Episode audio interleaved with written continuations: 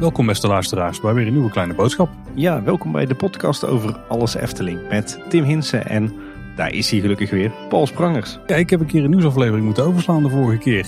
En ik wil bij deze trouwens Niels echt hartstikke bedanken voor het invallen. Super tof dat hij dat kon doen, was ook een hele leuke aflevering. Zelf ook heel tof dat ik dan een keer de aflevering kan luisteren als luisteraar. Want ik weet natuurlijk niet precies wat er was gezegd. Al had ik het draaiboek al stiekem een beetje gecheckt van tevoren. Maar Niels, hartstikke bedankt voor het invallen. Ik was geveld, Tim, door het coronavirus. Ja, hoe was dat nou om zelf het coronavirus te pakken te hebben? Ik heb gelukkig alleen maar milde klachten gehad. Dus super veel last hebben we niet van gehad. Vooral koorts, maar na een weekje waren we er eigenlijk allemaal wel vanaf. Ik ben vooral heel blij dat we niemand anders hebben aangestoken. Want dat risico was natuurlijk ook nog. Maar daar is niet het geval geweest. Nee, jullie hebben echt je heel braaf aan de quarantaine-eisen gehouden. Dat heb ik via WhatsApp allemaal wel gevolgd. Ja, het is vooral de quarantaine wat zo'n ellende is. En even voor de duidelijkheid, ik heb heel veel beterschapswensen gehad. Op het moment dat de aflevering uitkwam, toen was het eigenlijk alweer helemaal over. Ik had alleen toen op de opnameavond, toen was mijn stem gewoon echt niks waard. En dat was niks voor jullie denk ik om daarnaar te luisteren. Dus heel fijn nogmaals dat Niels kan invallen. En dat jullie naar een fatsoenlijk klinkende stem konden luisteren, heel de aflevering. Een hele mooie stem zelfs. Want zeker. Ik moet zeggen, Niels heeft wel een prachtige microfoonstem wat dat betreft. Het was in ieder geval een unicum. Voor het eerst in 3 jaar Kleine Boodschap dat jij niet de nieuwsaflevering deed, Paul. Eens moet de eerste keer zijn hè. Wat overigens niet de eerste keer is dat de Efteling toch weer dicht is, Tim. Het is donderdagavond 12 november als we dit opnemen. Dat mag ik wel zeggen denk ik. De Efteling is inmiddels precies een week dicht. En we moeten nog op zijn minst een week. Ja, de tweede coronagolf. Hè, en dat betekende dus toch uiteindelijk weer dat het park jammer genoeg dicht moest. Laten we hopen dat het bij die 2 weken blijft. En dat we 19 november weer het park in mogen. Lijkt het nu wel op. Maar daar hebben we het ook nog even over. Mijn reservering... Die staat in ieder geval alweer. Ik ga kort na de heropening, naar de geplande heropening, gaan we naar de Winter Efteling en ik kijk er enorm naar uit. Had ik niet anders verwacht. Nou, de Efteling is dicht, maar mocht je nou denken van ik heb toch wel ontspanning nodig en de kleine boodschapaflevering, daar ben ik doorheen. Nou, daar hebben we iets voor Tim, want we hebben ook nog de buitenwereld. En hebben in de afgelopen 2 weken daar wat extra afleveringen uitgebracht, een beetje onder de noemer Corona Special. Eentje over campers. Ja, dat was helemaal jouw ding hè? Ja. En ik had ook nog een aflevering over mijn 5 favoriete plekken in Nederland. Dus wil je niet iets meer ontspanning hebben en kan je even niet door dat parkje in Kaatsheuvel lopen of een lokale pretparkje als je wat verder weg woont, dan kun je zeker die aflevering even luisteren. Misschien ook voor wel inspiratie voor plekjes in Nederland of in de toekomst daaromheen om die te bezoeken. Ja, en als het nou bevalt om ons te horen praten over hele andere dingen dan de Efteling, dan zijn er nog een heel aantal oudere afleveringen van de buitenwereld waarin je ons over onze reisavonturen in Europa kunt horen praten. Dus dat is misschien ook wel leuk, even wegdromen naar verre oorden.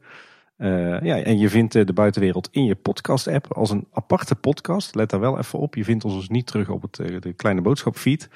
Maar je kan je abonneren op de podcast De Buitenwereld. Dan vind je daar al onze afleveringen. En we zijn ook te vinden op kleineboodschap.com/debuitenwereld. Even wat follow-up over de vorige nieuwsaflevering. Daar ging het onder andere over het vertrek van Koen Bertens. Die heeft iets meer duidelijkheid op zijn Instagram gegeven. Daar schreef hij namelijk dat zijn persoonlijke situatie en ambities de laatste tijd zijn veranderd.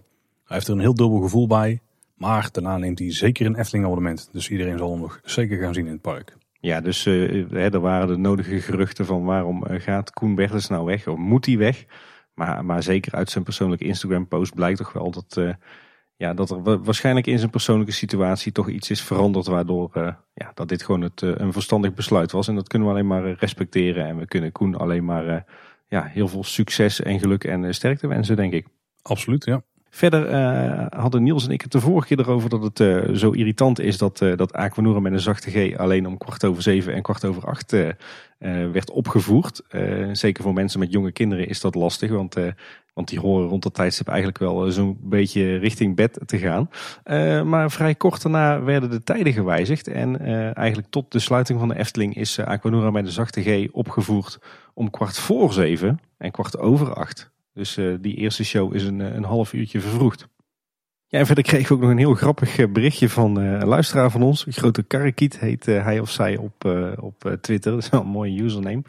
Dat ging over de vacature die er is voor, de maintenance engineer ondergrondse infra. In die vacatures had de Efteling het namelijk zelf over DWA. En dat vertaalde zij als droogwaterafvoer. Dat is op zichzelf wel vrij humoristisch, droog water. Dat moet natuurlijk zijn droog weerafvoer. Maar dat was een mooie vertaalfout. Kijk. En nou weet ik niet zeker of dat over de vorige nieuwsaflevering gaat of over een nieuwsaflevering daarvoor. Maar ik heb op een gegeven moment een vleermuiskast gespot aan het asfaltpad zeg maar, van Kleuterhof richting het Kinderspoor. Wat mogelijke voorbereiding zou kunnen zijn op de uitbreiding van Rijsrijk, op Strookrijk. En tijdens een van mijn vorige bezoekjes heb ik ook een nieuwe vleermuiskast zien hangen op een oude beuk in het Kleuterhof. Dus het lijkt er toch op dat ze bezig zijn met een uitrol van een plannetje om de vleermuizen die nu nog in het bos zitten, wat straks de uitbreiding van Rijsrijk wordt, om die te verhuizen richting het Eftelingpark. Dat noemen ze dan mitigerende maatregelen met een mooi woord. Zodat ze daar straks dat bosgebied kunnen gaan kappen als ze Strookrijk gaan bouwen. Dus toch wel bevestiging dat dit de eerste voorbereidingen zijn voor daadwerkelijk de uitbreiding van het park aan de oostkant. Lichtpuntjes, we moeten ons eraan vastklampen. Ja. Er is ook al wat feedback gekomen, of in ieder geval een vraag eigenlijk naar aanleiding van aflevering 182. Dat was het eerste deel over onze epos over de financiën van de Efteling. En dat was een vraag van Stefan Rosbeek en die vroeg zich eigenlijk af van hoe zit het nu met de stichting en de raad van commissarissen. Wie zitten daar nou in als leden? Ja, het was voor ons zo 1, 2, 3 niet uit te vissen wie dat er nou in de stichting en in de RVC zaten. Maar we hebben even contact gehad met de Efteling en die konden dat natuurlijk zo oplepelen. Want wie zitten er in Stichting Natuurpark de Efteling? De voorzitter is Gert Leers. Die kennen we natuurlijk als burgemeester van Maastricht. Die is ook nog burgemeester van Brunsum geweest. Hij is ook nog een tijdje minister geweest van immigratie. Grote naam. Verder zit er in Anita Schavenmaker. Die is naast haar rol binnen de stichting ook directrice van een hele grote zorginstelling. Femke Wijtes. Die werkt onder meer voor DAF en DSM. Dus die heeft meer de technische invalshoek. En Hans Jansen. En ik vermoed dat dat de huidige burgemeester van Oosterwijk is. En dan hebben we ook de raad van commissarissen. Daarin zit Theo Koekoek, die naam hebben we ook al eerder gehoord. Dat is de voorzitter. Die is boer en die is ook onder andere bestuurder bij de Rabobank, ZLTO, Vion en Achmea. Claudia Menne, die is CFO bij Brand Loyalty. En die is commissaris bij het Stedelijk Museum Zertogenbosch en Agri-Food Capital. Helene Dura zit er ook in. Die is eigenaar van een internationaal digitaal marketingbedrijf en investeerder. We hebben ook nog Annemieke Jordaans, die zit er juridisch in, die werkt bij ABN AMRO. En Jos Baten, die is voorzitter van de Raad van Bestuur van ASR. Weet je wat me opvalt, Paul? Een hele mooie evenwichtige balans tussen man-vrouw in zowel de stichting als de RVC. Dat doen ze ontzettend goed. En dat boven natuurlijk ook voor de directie van de Efteling BV. En nu Koen weggaat, komt er natuurlijk al een plekje vrij en Nicole die gaat daar voor een deel in zitten. Mogelijkheden voor de vrouw in de directie van de Efteling. Dat is een mooie ontwikkeling wat dat betreft. Ja, inderdaad. Dan gaan we naar de hoofdonderwerpen. Er is toch veel gaan in het park, Tim? Ja, ik schrok er zelf van de laatste paar bezoekjes. Er is natuurlijk een hoop stilgelegen vanwege de coronacrisis. Hè. Even weinig investeringen, weinig onderhoud. Maar het lijkt alsof het momenteel allemaal tegelijkertijd weer lekker wordt opgepakt. Een hoop bouwwerkzaamheden, een hoop onderhoud. Het is echt weer één groot feest van bouwhekken en gezaag en geschroef in het park. Ik word daar heel vrolijk van. Ja, dat komt natuurlijk ook niet op zijn minst omdat de Winter Efteling wordt voorbereid. Want de Efteling is nu dan wel een weekje of twee dicht. Maar eigenlijk zou de Winter Efteling starten op 16 november. Dat wordt 19 november. Maar de Winter Efteling gaat er aankomen. En al die voorbereidingen, ja, dat zorgt natuurlijk voor een hoop activiteit in het park ook. Ja, ik moet ook zeggen, ik kijk er echt naar uit. Ik heb er ontzettend veel zin in. Hier thuis gaat iedere dag wel een keer de clip van Fairy Tales All Around You op. Speciaal voor de kinderen. Ja, echt voor de kinderen. En in de auto staat de oude Winter Efteling soundtrack ook weer aan. Nee, daar kijk ik wel echt naar uit hoor. Ik denk wel dat wij het IJspaleis wel een klein beetje gaan missen. Want het was de laatste paar jaar met de kinderen toch wel de vaste hangplek. Ja, en ik sta bij ons vaak in de auto aan, ja. Wel op request van de kinderen trouwens. Ja, dat zou ik ook zeggen. Maar nee, ik kijk er echt enorm naar uit. Ik ben echt wel wat dat betreft een groot liefhebber van de Winter Efteling. Dus ik kan niet wachten tot we weer het park in mogen. Wat in ieder geval goed was om te zien is dat ondanks dat het park ging sluiten voor 2 weken... dat de opbouw van de Winter Efteling in volle vaart doorging. Ik was er zelf bewust nog op de laatste openingsdag. Dat was woensdag 4 november.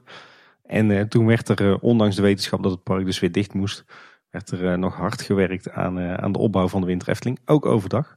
Dus ja, ze hadden er echt vertrouwen in dat het park na 2 weken weer gewoon open zou gaan. En ja, het lijkt erop dat vertrouwen ook terecht is. Ja, want wat we in ieder geval hebben gezien is dat ze bij de warme winterweide bezig zijn. Wat ik daar wel van vond, die toiletwagens die daar stonden, die zijn verwijderd. Dat moet natuurlijk ook, hè, want daar moest plek gemaakt worden voor de warme winterweiden zelf. Maar ze hebben wel eigenlijk een nieuwe zijkstraat geklust. Ja. Die ziet er dan weer net iets chiquer uit dan de vorige. Absoluut, ja. Die is ook deels overkapt. Daar hebben ze overkappingen geplaatst en daaronder staan dan van die Boels toiletunits. Ook verlichting daarbij aangebracht en zo. Dus het ziet er, in ieder geval op het oog, ziet het er wel aardig uit. Er is meer aandacht aan besteed dan de Oude Zijkstraat. Hebben we toch nog een witte tent op de speelweide? Ja, wel iets kleiner inderdaad. Ja. Ja, verder waren ze nog druk in de weer met de opbouw van de warme winterweide zelf. Er werd de vlondervloer gelegd. Er werden een aantal van die overkappingen geplaatst. Zoals we die ook op andere plekken in het park hebben zien verschijnen de afgelopen weken. Er werd volop gewerkt aan de plaatsing van de blokhutjes. En het lijkt er allemaal uit te gaan zien zoals we dat op eerdere impressietekeningen hebben gezien. Op heel veel andere plekken in het park er zijn ook weer... eigenlijk een beetje de standaard inrichtingen die we tijdens de winterhefteling kennen, die zien we daar nu ook verschijnen. Dus naalboom met lampjes, die cadeaudozen, ook een aantal vreugdevuren op andere plekken dan de warme winterweide. Verlichtingen, uiteraard de guirlandes. Ja, inderdaad. En die zien we onder andere op het Tom van de Venplein, het Anton Pieckplein. Daar zijn ook de lampionnen weer teruggekomen. Het Max en Moritzplein. Daar is ook een extra meiboom geplaatst trouwens. Dus we kennen er eentje uit de wachtrij, maar er staat er ook weer bijna ouderwets misschien wel een op het voorplein daar, inclusief lampjes. Bij het Spookslotplein, daar zijn die vogelkooitjes opgehangen. Dus ook daar hebben we extra verlichting. Het lijkt er eigenlijk op dat deze winter Efteling niet gaat onderdoen voor andere winter Eftelingen. Weliswaar geen langlaufparcours en geen ijspaleis dus. Maar buiten dat lijken echt alle decoraties weer gewoon aangebracht te worden. Je had het al over alle guirlandes, maar ook bijvoorbeeld alle beeldjes zijn weer gewisseld in het park voor winterse varianten. Er was even een gerucht dat misschien het Sprookjesbos niet op een winterse manier zou worden aangekleed of veel minder dan gebruikelijk. Dat berichtte een woordvoerder van de Efteling aan Loopings na wat vragen. Maar het lijkt er toch op dat ook het Sprookjesbos weer gewoon als vanouds volledig winters wordt aangekleed. Met alle bekende decoraties van de afgelopen jaren en waar we het al eerder over hadden. Met van die prachtige nieuwe lampjes bij de Zes Zwanen. Helemaal in kleur en stijl bij de rest van de attractie. Ja, ik ben benieuwd. In de donker weer een rondje Sprookjesbos. Ik heb het toch wel zin in. Inderdaad, ja.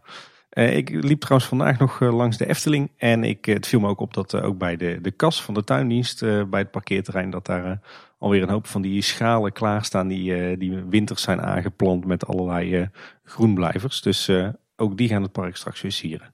Dus 19 november, als het park weer als het goed is heropent, dan begint de winter Efteling. Ja. En dan gaan we uiteraard verslag uitbrengen van wat we daar allemaal hebben gezien. Ja, precies. Ik ben er 2 dagen later als het goed is. Dus dat is mooi op tijd voor de nieuwsaflevering die hierna komt. Want dan kunnen we als het goed is inderdaad verslag doen van de nieuwe editie van de winter Efteling.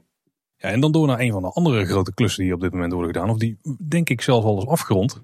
Die grote zweefmolen. Ja, nou ik durf wel te zeggen... het mooiste project dat momenteel in de Efteling plaatsvindt. Het is zeker een heel goed uitgevoerd project. Ja, wij waren, Niels en ik waren de vorige keer nog lichtjes sceptisch en bezorgd over de uitvoering van de zweefmolen. Toen wisten we natuurlijk eigenlijk nog niets, behalve dan dat de oude zweefmolen werd opgeknepen door Gubbels. Maar sindsdien zijn we een stuk wijzer geworden.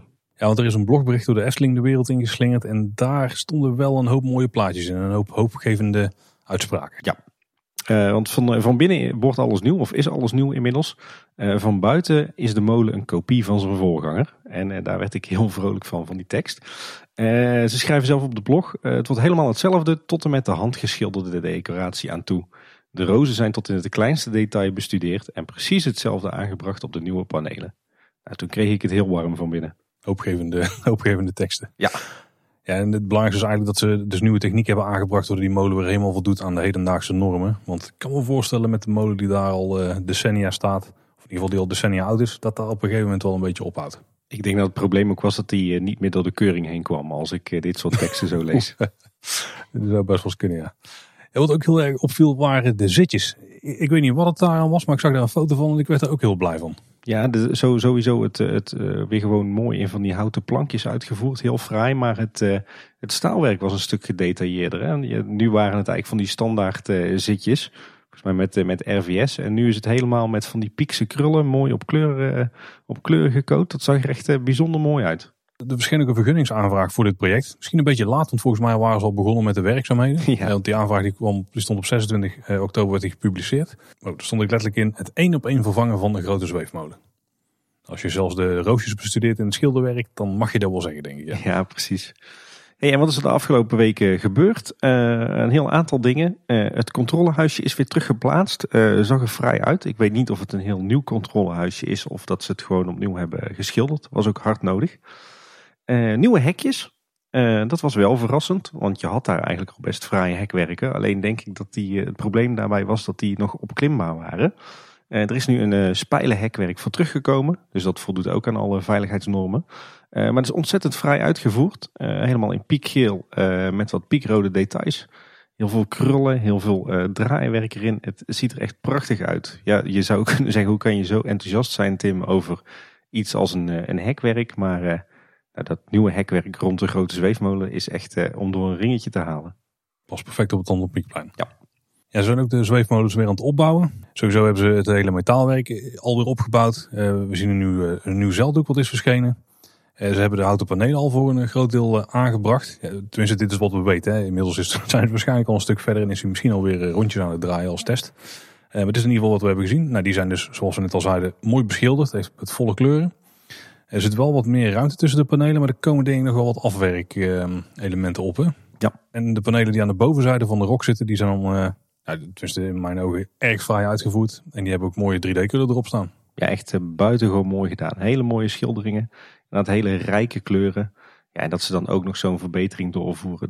Dat decoratiewerk helemaal bovenin. Dat daar dan ook nog helemaal van die 3D-krulletjes in bladgoud aan worden toegevoegd. Ja, dan hebben we het echt over 9+ niveau.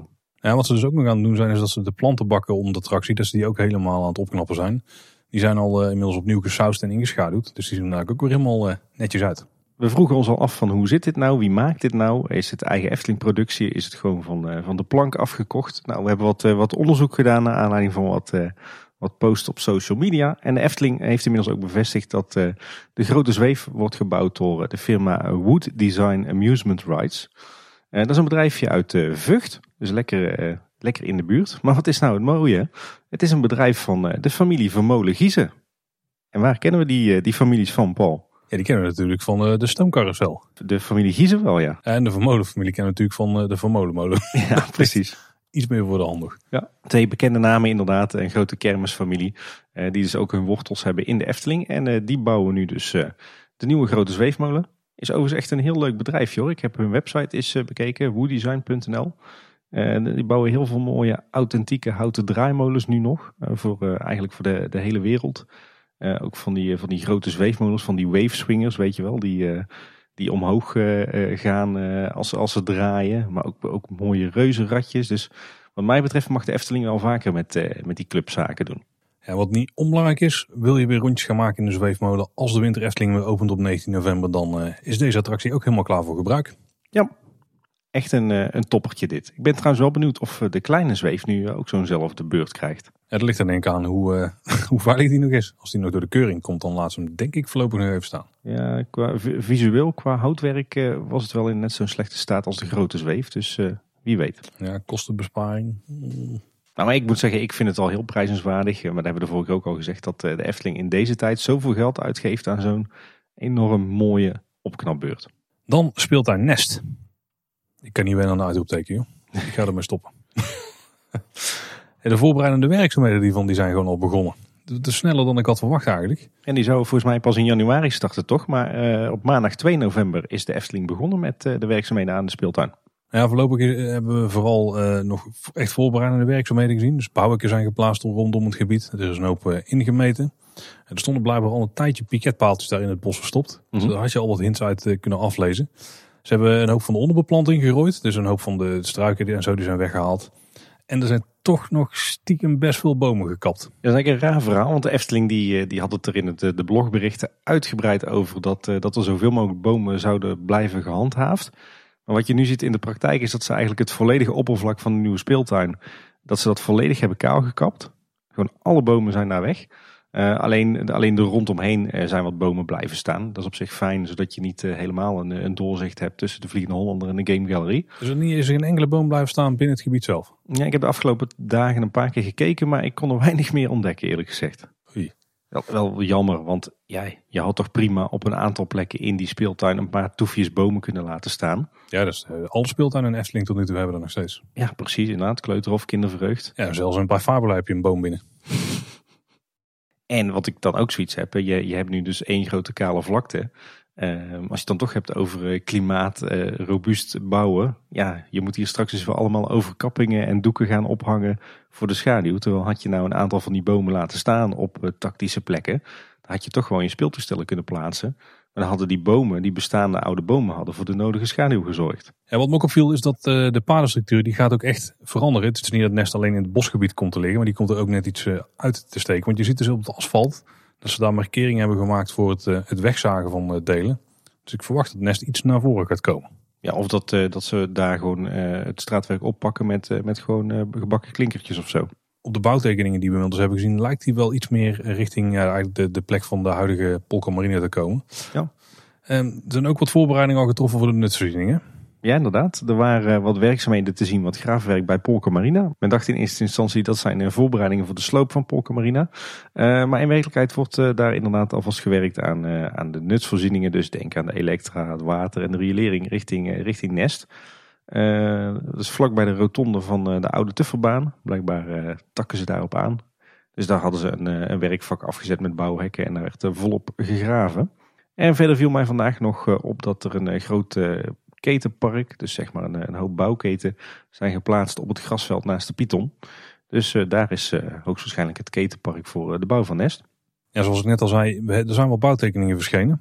Eftelis die heeft weer bij onze gemeente denk ik wat dingen opgedreund. En die geven niet superveel prijs. Ze krijgen wel een idee van de ligging. Maar verder zijn het weer hele schematische tekeningen die ook heel weinig vrijgeven over de speeltoestellen. Het enige wat je een beetje kunt zien zijn die loopplateaus die rondom een beetje staan. En een klein gebouwtje wat eraan vast zit. Wat dus mogelijk de horecapuntje is. Het honk achterin. Maar als je dus kijkt naar de situatietekening, dan zie je wel een paar herkenbare punten. Want hij ligt een beetje dus ingeklemd tussen de Vliegende Hollander, een deel van de Game Gallery wat daar dichtbij ligt en een beetje de Likkebaard. Het lijkt ook wel op dat die Eigenheimer locatie die daar zat, dat die wel moet gaan verdwijnen. Want die zit ongeveer op de plek van de ingang volgens mij. Ja, die indruk kreeg ik ook inderdaad. Ik kreeg overigens ook nog een vraag van een luisteraar, want die zit dan met het oude EHBO-gebouwtje. Wat daar staat naast de Vliegende Hollander en die blijft gewoon staan. Die ligt er best wel ver vanaf stiekem. Verder valt op de tekeningen dat het horecapuntje, dus honk, dat weer zo'n standaard keten wordt, zeg maar, die ze rondom thematiseren. En wat mij nog opviel is dat er op de tekening maar één glijbaan te zien was. Terwijl op de impressietekening die we eerder hebben besproken waren nog 2 glijbanen te zien. Maar nu op de echte bouwkundige tekening staat nog maar eentje. Ja, want het kan zijn dat misschien objecten vanaf een bepaalde grootte alleen erop staan. Want heel veel van de speeltoestellen die staan er ook niet op. Je ziet alleen een beetje schematisch de boot en dat was het wel een heel eind. Zou inderdaad kunnen dat je gewoon de standaard speeltoestellen niet mee hoeft te nemen in de vergunningsaanvraag. Maar bijvoorbeeld, er zou ook een rolstoelglijbaan komen, hoe dat er ook uitkomt te zien. Misschien is dat een constructief interessant dingetje en moet die daarom in de aanvraag zitten. Kan ik me voorstellen inderdaad, ja. En wat me nog opviel is dat er een gedeelte, volgens mij het gedeelte bij de zandbak, gaat worden overkapt met van die gespannen zeildoeken. Zoals we die ook kennen uit bijvoorbeeld de wachtrij van de Piranha. En natuurlijk van een aantal terrassen. Dus zo gaan ze daar voor beschutting zorgen. Ja, dat moet wel als je de bomen weghaalt. Ja, precies. We kregen trouwens ook nog een correctie op de vorige aflevering van Carlo van Schijndel. Die schrijft dat ingetekende paadje halverwege Nest. Jullie bespraken de mogelijkheid dat dit paadje in de toekomst naar een invulattractie zou kunnen voeren. Maar dat idee kun je loslaten getuige deze tekening. Want daar ligt de wachtrij van de Vliegende Hollander. Het wordt waarschijnlijk een soort nooduitgangetje.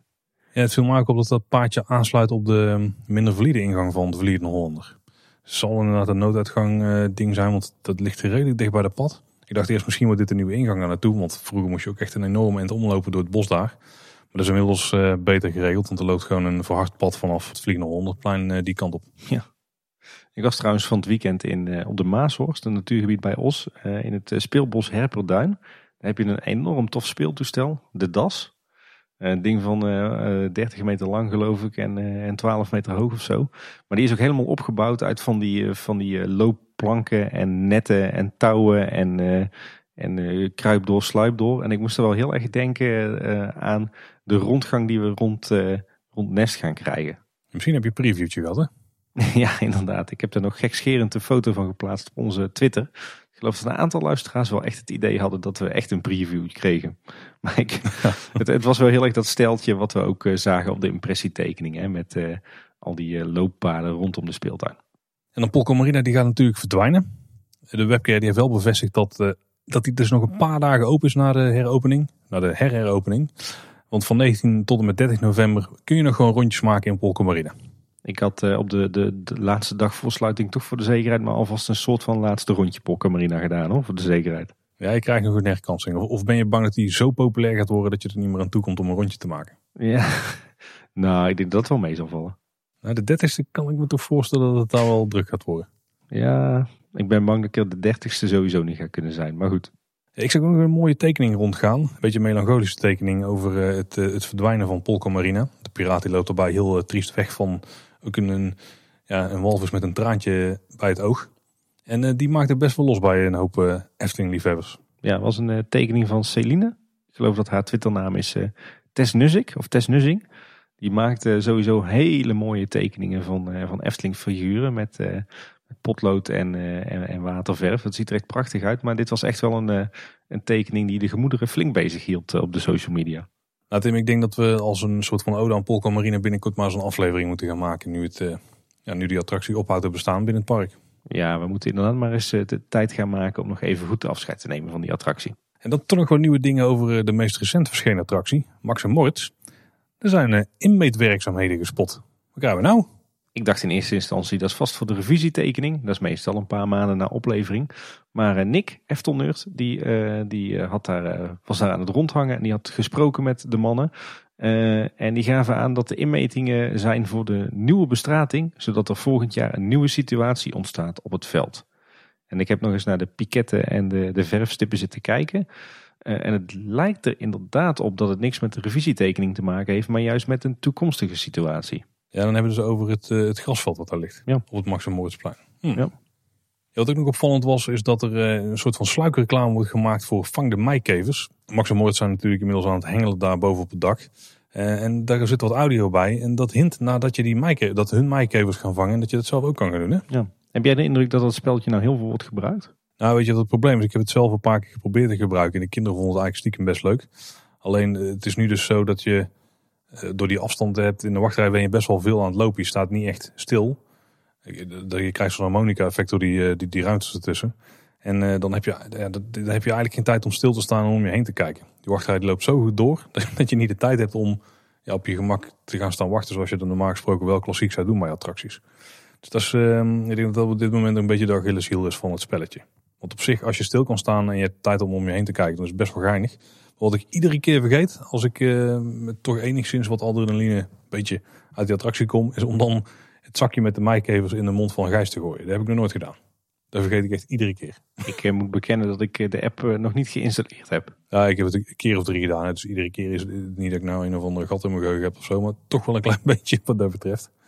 Hey, maar ik ben nog niet in het park geweest toen de Max & Moritz animatronics actief waren. Jij wel? Ja, ik heb ze inmiddels van heel dichtbij kunnen bekijken. Ik moet zeggen, het is wel een enorm gaaf tafereeltje hoor. Het is heel rudimentair, maar dat is wel een heel tof steltje qua bewegingen en qua animatronics. Het past gewoon supergoed. Het voelt op de een of andere manier best wel Eftelings aan, meer dan de attractie zelf.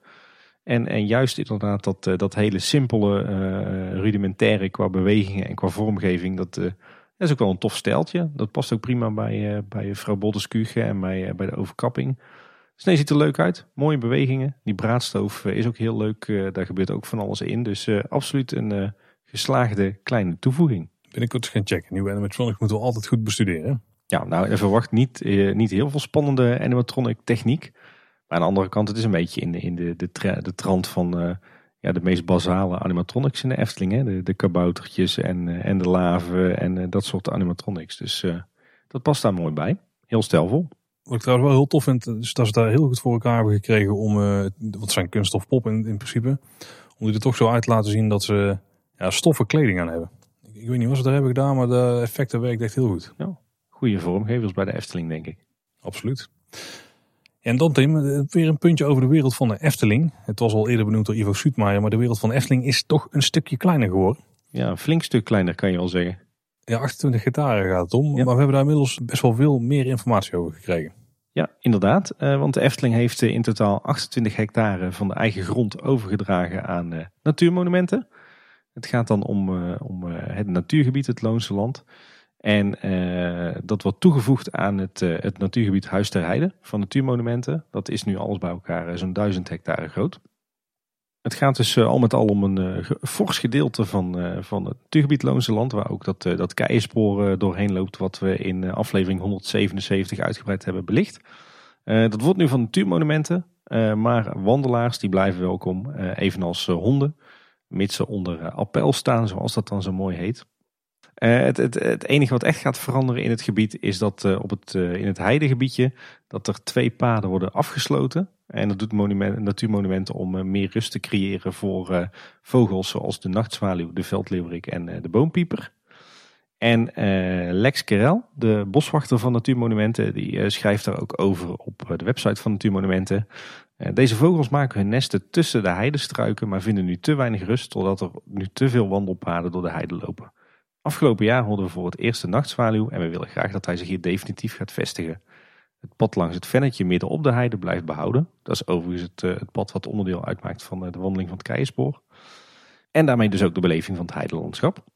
Nou, Natuurmonumenten heeft inmiddels op alle paden in het gebied, zeg maar op de scheiding van wat nog eigendom van de Efteling is gebleven en wat nu Natuurmonumenten eigendom is geworden. Op al die plekken hebben ze de nodige borden en paaltjes neergezet met die Natuurmonumenten bordjes. Het zorgde voor de nodige ophef op een aantal Kaatsheuvelsen Facebookgroepen. Sowieso omdat mensen zoiets hadden van, wat gebeurt hier nou ineens en wat gaat er allemaal veranderen? En op de bordje stond namelijk dat de honden aangelijnd moeten gaan worden. Terwijl het gebied is nu echt een hondenlosloopgebied. Maar uiteindelijk zijn er toch weer onderbordjes ondergeplaatst met de hond mag los, mits op appel. En op 11 november verscheen er een uitgebreid artikel in het Brabants Dagblad met de titel Natuurparel met dank aan de Efteling. Daarin kwam ook Lex Corel aan het woord. Er zaten nog wel opvallende zaken in die niet door Ivo werden benoemd. Een groot deel daarvan kennen de meeste luisteraars van ons denk ik al wel. Maar toch een paar extra feitjes. Ja, namelijk in de Oude Beuken in het Mombersbosje. Daar zitten namelijk niet alleen vleermuizen in, zoals Ivo Sietmeijer de vorige keer ons vertelde. Maar ook uilen en er zijn zelfs boomwachters gespot. Dan kan ik me bijna niet voorstellen dat die daar ook zitten. Maar ik geloof het achter elkaar of mensen het als experts het zeggen. En ten noorden van het Duikse Hoef, daar liggen nog 2 akkers. En die worden al sinds 1300 gebruikt. Dus al dik 700 jaar. En die werden verrijkt met heideplaksel. Dus dat is een hele aparte grondsoort. Ik heb geen idee wat heideplaksel is, Tim. Kan jij het verhelderen? Dan worden er stukjes hei afgeplakt, eigenlijk uitgestoken. En dat wordt dan als mest gebruikt. Is dat een goede mest, ja? Ja, er zit vaak schapenuitwerpselen tussen. Dus op die manier. Heide op die manier wordt begraasd. Ja, er worden in ieder geval op dit moment 2 soorten rogge, speld en boekweit verbouwd. Ja, en rond die akkers groeien onder meer het akkerviooltje, het akkervergeetmenietje, de korenbloem en klaprozen. Dat zijn allemaal bijzondere wilde bloemen. En verder lezen we ook nog in het artikel dat de Natuurmonumenten en Stichting Natuurpark de Efteling al jaren samenwerken bij het beheer van het gebied. En in samenspraak met de Efteling heeft Natuurmonumenten nu een beheerplan gemaakt voor het natuurgebied het Loonse Land. Waarbij ze de Amerikaanse vogelkers gaan verwijderen uit het gebied. Dat is natuurlijk een exoot. En op termijn gaat ook de Amerikaanse eik verdwijnen uit het gebied. Een aantal monumentale exemplaren laten ze dan wel staan. En misschien nog even goed om te noemen voor iedere luisteraar die nu kaart schrikt van de wereld van de Efteling. Die is kleiner geworden. Dit heeft natuurlijk niet echt effect op de uitbreidingsplannen van het Eftelingpark. Want dit gebied was sowieso al bestemd als natuurgebied. Dus daar zouden sowieso geen nieuwe verblijfsaccommodatiezaken worden geplaatst. Of überhaupt uitbreiding van het park. Er zit natuurlijk nog de buffer tussen van de verblijfsaccommodaties. Dus dit maakt in principe voor de plannen van de Efteling zelf niks uit. Nee. We hadden een aantal luisteraars, waaronder Jan. Die wilde graag weten van om welk gebied gaat het nou precies. Dus we zijn er even ingedoken.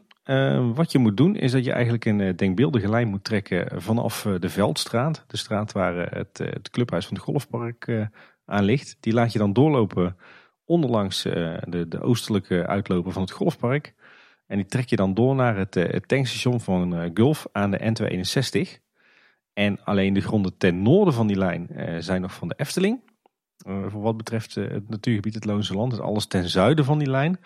Is nu helemaal Natuurmonumenten en maakt nu onderdeel uit van Huis ter Heide. Dat betekent onder meer dat het veldje met de fruitbomen En de jachtgronden van het Mombersbosje met die holle wegen die daar doorheen lopen. Hè. Je weet het misschien nog wel uit de rondleiding met Ivo Zuidmeijer. Die zijn nog van de Efteling. Maar alles ten zuiden daarvan niet meer. Dat betekent dat een heel aantal beukenlanen in het gebied, het nieuw gecreëerde heidegebied en ook bijvoorbeeld het veld met die kathedraal van het Loonse Land, hè, die indrukwekkende beukenboom, dat die voortaan in eigendom zijn van natuurmonumenten. Evenals de weg, het hooispoor, wat voorheen de zuidelijke grens van de wereld van de Efteling was. En als je dan even kijkt naar het totale gebied, dus natuurgebied het Loonse Land, dan is het nu zo dat het eigendom van de Efteling nu nog maar 1/3 is van wat het voorheen was. Dus 2/3 van het natuurgebied Loonse Land is nu overgedragen aan natuurmonumenten. Dat is overigens niet de eerste keer dat de Efteling grond overdraagt naar natuurmonumenten. Want eerder werd natuurlijk al het voormalige Kraanven toegevoegd aan Huis ter Heide. En ook het gedeelte van het natuurgebied het Loonse Land tussen het Hooispoor en de weg het Kraanven. Ook die werden eerder al weggegeven aan natuurmonumenten. Dus ja, al met al kan je wel stellen dat de Efteling de afgelopen jaren enorm veel grond heeft verkocht of overgedragen. Dus waarschijnlijk voor een redelijk symbolisch bedrag. De wereld van de Efteling was ooit volgens mij 350 hectare groot. Maar daar is nu een flink aandeel van afgesnoept. Ja, aan de ene kant denk ik is het geen wereldramp. Want ja, wat je al zei, Paul, dit gebied was toch al natuur en zou natuur blijven. En door het nu over te dragen aan natuurmonumenten leg je dat eigenlijk alleen maar beter vast. En het scheelt denk ik de Efteling ook toch nog best wel wat beheer- en onderhoudskosten. Aan de andere kant heb ik toch wel een beetje een dubbel gevoel bij hoor. Dat de Efteling zoveel grond aan het weggeven is de laatste jaren. Ja, voor de verre toekomst misschien. Want ik zie er weinig nadelen aan. Zeker omdat je dan natuurmonumenten weggeeft. Dan weet je in ieder geval dat daar niet een projectontwikkelaar in de toekomst nog iets op gaat uitvoeren. Nee, nou ja, je zegt het al inderdaad. Kijk, op de korte termijn en de middellange termijn verwacht ik ook weinig issues. Zeker aangezien de Efteling natuurlijk op goede voet staat met natuurmonumenten. Dat zal ook wel komen omdat Wieke Smit daar vandaan komt van die club. Maar als je kijkt naar de verdere toekomst. Ja, je weet niet hoe de vlag erbij hangt over 30, 40, 50 jaar. Hè? Hoeveel uitbreidingsruimte dat de Efteling dan nodig heeft en wat er dan is toegestaan. Hè? Ik denk dat we dan eerder richting de 70 jaar, misschien wel 80 jaar moeten gaan kijken. Want als je kijkt wat er nog kan in het westelijk gebied, in ieder geval qua parkuitbreiding, daar kan enorm veel. Ja. Ja, het grootste risico zit hem in verblijfsaccommodatie. Maar ik denk dat met een beetje de huidige wet en regelgeving en waar het heen gaat, dat niet zomaar erheen komt dat je van zo'n natuurgebied, dat je daar projecten op kan gaan ontwikkelen. Nee, daar heb je gelijk. Wat ik eigenlijk nog het meest reële vind is, kijk, wat de Efteling natuurlijk had, is dat ze een enorme buffer van eigen grond hadden rond het park en rond de verblijfsaccommodaties. En nu komt Natuurmonumenten wel heel dichtbij. Wat nou als op een gegeven moment zo'n club als Natuurmonumenten gaat zeggen van ja, dit is allemaal Huis ter Heide en wij hebben overlast van jullie verblijfsaccommodatie en wij hebben overlast van jullie park. Nu speelt dat misschien niet, maar wat als de verhoudingen nou over 10 of 20 jaar anders liggen? En je had voorheen echt tientallen, honderden hectares natuur- en landbouwgrond rond jouw park en jouw verblijfsrecreatie liggen. En nu zijn er nog maar een paar perceeltjes over als buffer. Hè? Dus je had als het ware een flinke buffer van eigen grond om die overlast in op te vangen. En nu komt de boze buitenwereld, tussen aanhalingstekens, voor zover je natuurmonumenten zo zou kunnen zien, komt wel heel dichtbij. Je hebt echt maar weinig bufferruimte meer over in die zin. Nou, ik denk dat je dan met natuurmonumenten wel de beste externe buffer hebt die je maar kunt hebben. Ja, er zullen weinig andere ontwikkelingen plaats gaan vinden dan natuur. Daar ben ik met je eens. Maar ja, aan de andere kant zit je toch wel met het risico van wat nou als over een aantal jaren, als natuurmonumenten ineens begint over overlast die zij ervaren in die gebieden. Dan kan je denk ik als Efteling wel voor je kop slaan dat je die gronden allemaal verkocht hebt, toch? Dat is wel een dingetje misschien, ja. Nou ja, als het dan het geval is, Tim, dan kunnen we terugwijzen op dit moment en dan zeggen we, ja, daar is fout gegaan. Hè. Eigenlijk scheelt dikke bult en wij moeten op de blaren zitten. Ja, waarschijnlijk maken we ons druk om niks hoor. Maar goed, daar zijn we fans voor toch? Ja, absoluut. Er ligt ook een dikke snelweg naast. Dus misschien geeft die ook best wel wat overlast in dat gebied. Mogen ze niet klagen over een achtbaankarretje. Nee. Even toen we in die grondeigendommen zijn gedoken, toen viel ons nog wel meer zaken op. Hè? Zoals er even door wel interessante dingen lopen die we toen hebben ontdekt. Nou, waar we achterkwamen is dat het grondeigendom in de wereld van de Efteling eigenlijk verdeeld is over twee partijen. Namelijk over de Efteling BV en over Stichting Natuurpark de Efteling. Waarbij opvalt dat de Efteling BV alle gronden in eigendom heeft. Die worden gebruikt voor alle dag- en verblijfsrecreatie. Inclusief ook het golfpark en alle parkeerterreinen. Terwijl de stichting alle natuur- en agrarische gronden in eigendom heeft. En dat hebben ze echt heel precies verdeeld. Want bijvoorbeeld het gedeelte van de grasvelden aan de overkant van de Donauweg. Daarvan is het deel wat gebruikt wordt als overloopparkeerterrein is van de BV en de rest is van de stichting. Nou, op zich is op dit moment een logische verdeling. Maar er zal toch wel wat van het westelijk gebied uiteindelijk naar de BV overgedragen moeten worden, denk ik. Of verkocht, of net hoeveel die constructie dan ook het zijn. Als we het mogen uitbreiden, niet onbelangrijk. En verder hadden we het natuurlijk laatst al over dat de Efteling de minicamping Bernhoeve heeft opgekocht. Hè? De luis in de pels jarenlang van de Efteling. Maar wat ons opviel is dat het perceel daarnaast, ook een boerderij met stallen en een hoop grond, dat die al van de Efteling is. Dus de Efteling heeft meerdere woningen en percelen in het gehucht Bernshoef al in eigendom. Toch, daar een stukje buffer op bouwen dan, hè? Ze verliezen maar aan de ene kant en ze bouwen nu aan de andere kant. Ja. Het stukje waar de toekomstige camperparkeerplaats lijkt te komen, die lijkt nog niet in handen te zijn van de Efteling. Dus dat is wel bijzonder, want die staan natuurlijk wel prominent in de plannen. Dat is een van de weinige concreet uitgewerkte stukken eigenlijk erin. Ja. En die is dan ook niet van het park, of in ieder geval of van de stichting. Nee, dat is de voormalige gemeentewerf. Misschien dat ze daar wel een deal hebben met de gemeente, dat ze die heel makkelijk in eigendom kunnen krijgen. Ja, en niet alle bronnen die we hebben gebruikt waren helemaal up-to-date. Dus het kan ook zijn dat het daar misschien in zat. Maar... ja, inderdaad.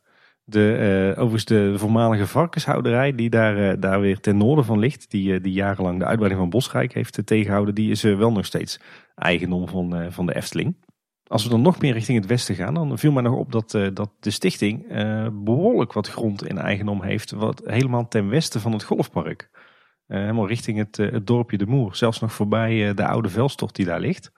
Daar hebben ze op de een of andere manier heel veel gronden nog in eigendom. En dat geldt trouwens ook voor Manege de Duikse Hoef.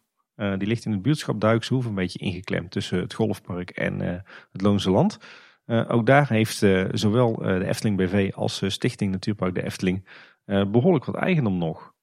Sowieso de manege zelf en de gronden die daarbij horen. Maar ook rond de manege aardig wat grond in dat buurtschap is van de Efteling. Ja, en ook mooi om te zien is dat Strookrijk al volledig eigendom is van de Efteling BV. En wat ook heel erg opvallend was, het oude perceel van Café de Efteling is dus ook van de BV. En uiteraard de oude directiewoning, dat gebied is ook van de BV en die sluit dus mooi aan. Dus die kan in potentie mooi aansluiten op het park. En ook een wadi, dus eigenlijk een deuk in het landschap om water op te vangen, die een beetje, ja, moeten noemen, langs de fietssnelweg ligt. In de hoek van de fietssnelweg en die oprit naar die brug over de snelweg voor de fietsen. Die is ook van de Efteling, dus een heel gek plekje eigenlijk op het kaartje. Ook wel een plek waar je een reclamebord zou neer kunnen zetten. Ja, precies. Het is een heel raar reststukje. Ik denk dat daarom ook naar de Efteling is gegaan, omdat verder niemand het wil hebben. Ik zou ook wel een hoekje daar willen hebben. Nee, weet je wat mij trouwens wel opviel nu jij het erover hebt, dat het perceel van Café de Efteling van de Efteling is? Volgens mij staat het café ook echt al behoorlijk lang leeg. Ja, volgens mij ook, ja. Wie weet gaat dat toch gesloopt worden als ze daar een extra parkeerterrein willen gaan maken. Nou, het vreemde was dat er dus, als je kijkt naar de plannen waarbij het parkeerterrein daar was ingetekend, was er juist een stukje van Café de Efteling was er uitgeladen. Ja, misschien hebben ze dat in de tussentijd aangekocht. Wat ik ook nog zat te denken, er waren ook plannen om zo'n natuurpoort te maken aan die kant. Mm-hmm. En dat klonk ook alsof er daar een bezoekerscentrum bij zou kunnen komen. En misschien dat ze die dan op die positie gaan plaatsen. Ja. Dus dat je ook daar kunt parkeren, dat je daar een soort informatiecentrum hebt en dat je dan via de brug zo het dat is best een mooie plek om het gebied te betreden, dat je dan de Loons- en Drunense Duin in kan. Ja, dat was een mooi plan, maar ik weet wel dat die plannen inmiddels ook officieel zijn afgeschoten, hoor. Dus dat gaat er sowieso niet meer van komen. Overigens zijn dan die percelen die daar nog links en rechts van het café liggen, zeg maar tussen het terrein van de waterleidingmaatschappij en het café en aan de andere kant het tankstation. Die zijn dan weer een eigendom van Stichting Natuurpark de Efteling, dus die hebben daar ook een behoorlijke lap grond nog.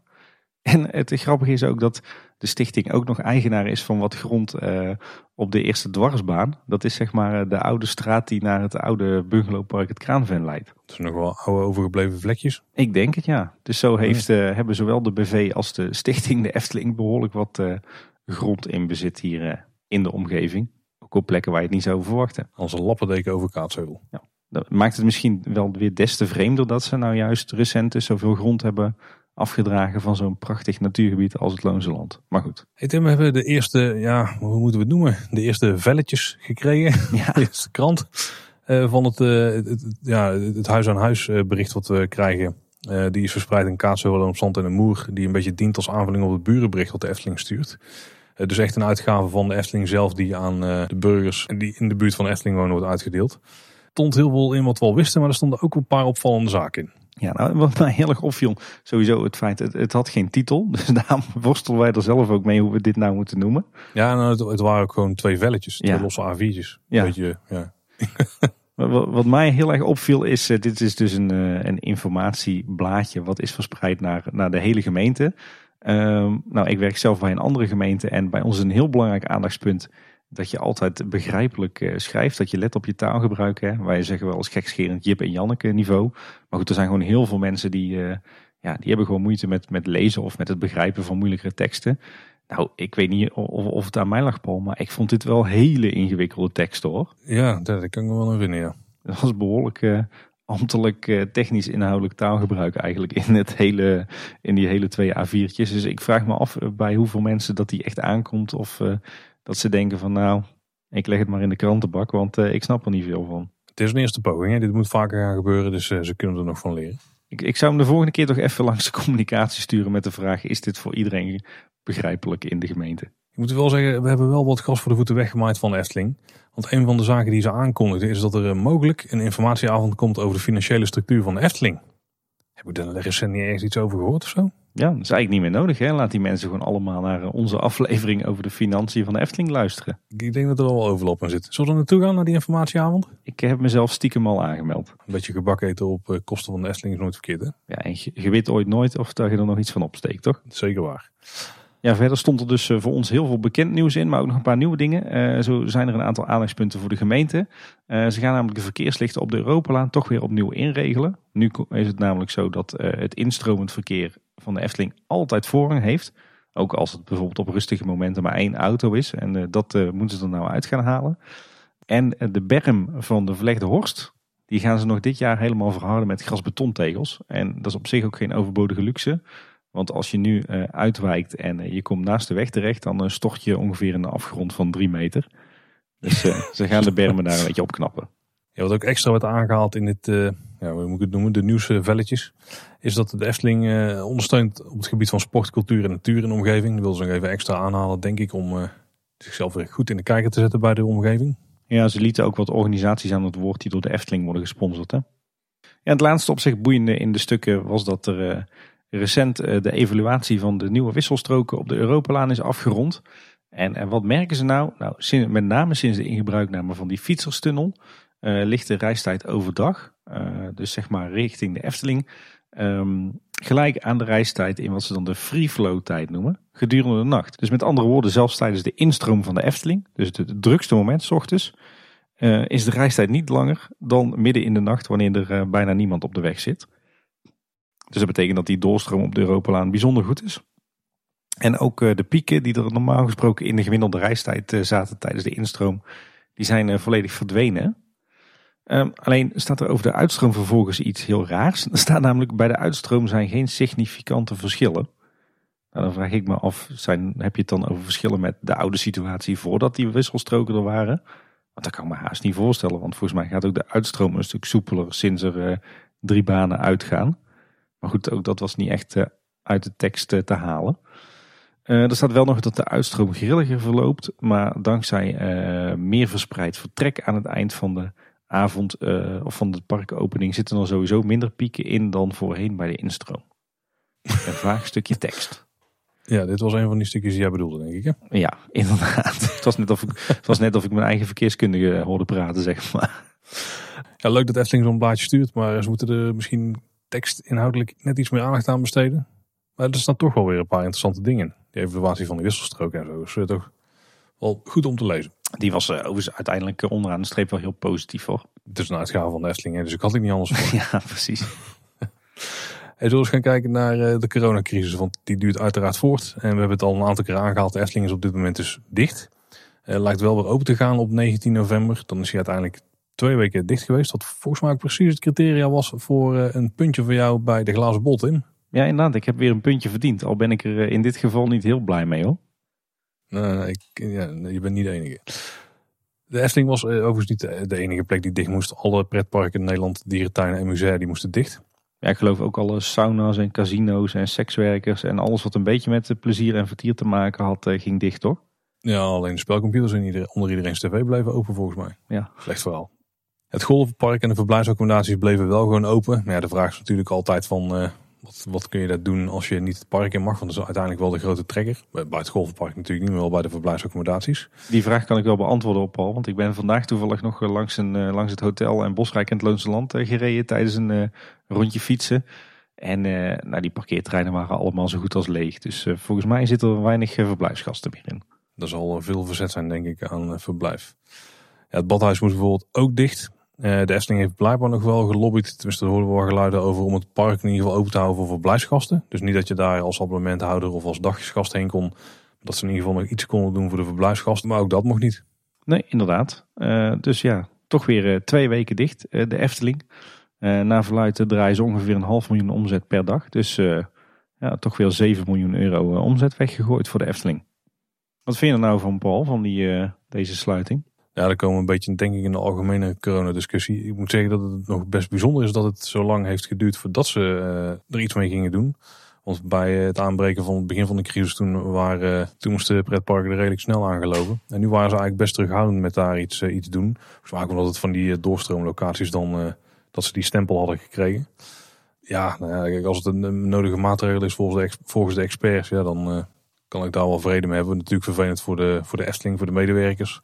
Ook voor liefhebbers die er niet naartoe kunnen. Want het was op zich wel een plek waar je in ieder geval op de rustige dagen echt wel veilig gewoon kon rondlopen. Of kon verblijven. Maar met drukke weekenden. Ik denk dat daar een beetje dat beeld wat misschien een beetje in de zomer is opgegooid. Dat daar ook wel even mee geholpen wordt. Ja, ik moet zeggen, ik ben zelf op zich voor alle coronamaatregelen die noodzakelijk zijn. Alleen ik heb er in dit geval toch wel mijn vraagtekens bij. Hoor. Sowieso ging die sluiting in op het moment dat de besmettingscijfers alweer stabiel waren en zelfs aan het dalen waren. Nou ja, dan kan je inderdaad nog zeggen wat de overheid zei van ja, maar we willen dat het nog sneller daalt. Oké. Maar wat ik nou zo raar vind is dat eigenlijk de afgelopen maanden is gebleken dat plekken zoals pretparken en dierentuinen, hè, de doorstroomlocaties, dat die eigenlijk relatief veilig zijn. Hè? Want daar zijn de mensen een groot deel van de dag buiten. Daarbij is het vrij gemakkelijk mogelijk om afstand te houden. Daarbij zit je niet heel de tijd bij dezelfde mensen in de buurt. Waarmee het besmettingsrisico heel laag is. En er is eigenlijk ook nooit een bericht geweest dat parken als de Efteling of andere dierentuinen of pretparken voor besmettingen zorgen. Dus ja, vervolgens heb je nu 2 weken lang dit soort relatief veilige plekken gesloten. Terwijl een heel aantal andere plekken blijven open. Denk aan winkels, denk aan supermarkten. Nou, dat is op zich natuurlijk logisch, maar denk ook aan de tuincentra en de bouwmarkten. En wat je dus ziet, en wat ik heel veel om me heen hoor, is dat mensen zeggen, ja, als ik niet naar de Efteling kan of niet naar een dierentuin, ja, dan gaan we wel lekker naar de Intratuin. Of dan gaan we nog eens bij die en die op bezoek. Of dan gaan we nog eens, ga ik gewoon al lekker alvast uitgebreid inkopen doen voor Sinterklaas. En dan denk ik van ja, is dit niet een maatregel die averechts werkt? Ga je niet mensen die normaal gesproken naar een relatief veilige plek zouden gaan om te recreëren en zich te ontspannen, jaag je die nou niet juist naar de plekken waar het veel minder veilig is en waar het besmettingsrisico hoger is? Dus in die zin vraag ik me echt af of dit nou een hele verstandige maatregel was. En of dat niet een klein beetje symboolpolitiek was. Hè? Want er is natuurlijk heel lang geroepen van de overheid is veel te soepel en doet veel te weinig. Nou, weet je wat, dan gooi je gewoon lekker al die toeristische attracties nog een keer een paar weken dicht. Want dat is een mooi statement. Voor mijn gevoel neigt het vooral daarnaar. En niet naar reëel nadenken en het virus beteugelen. Want ja, volgens mij jaag je dus mensen juist nu veel meer naar elkaar toe op binnenlocaties waar er veel meer besmettingsrisico is.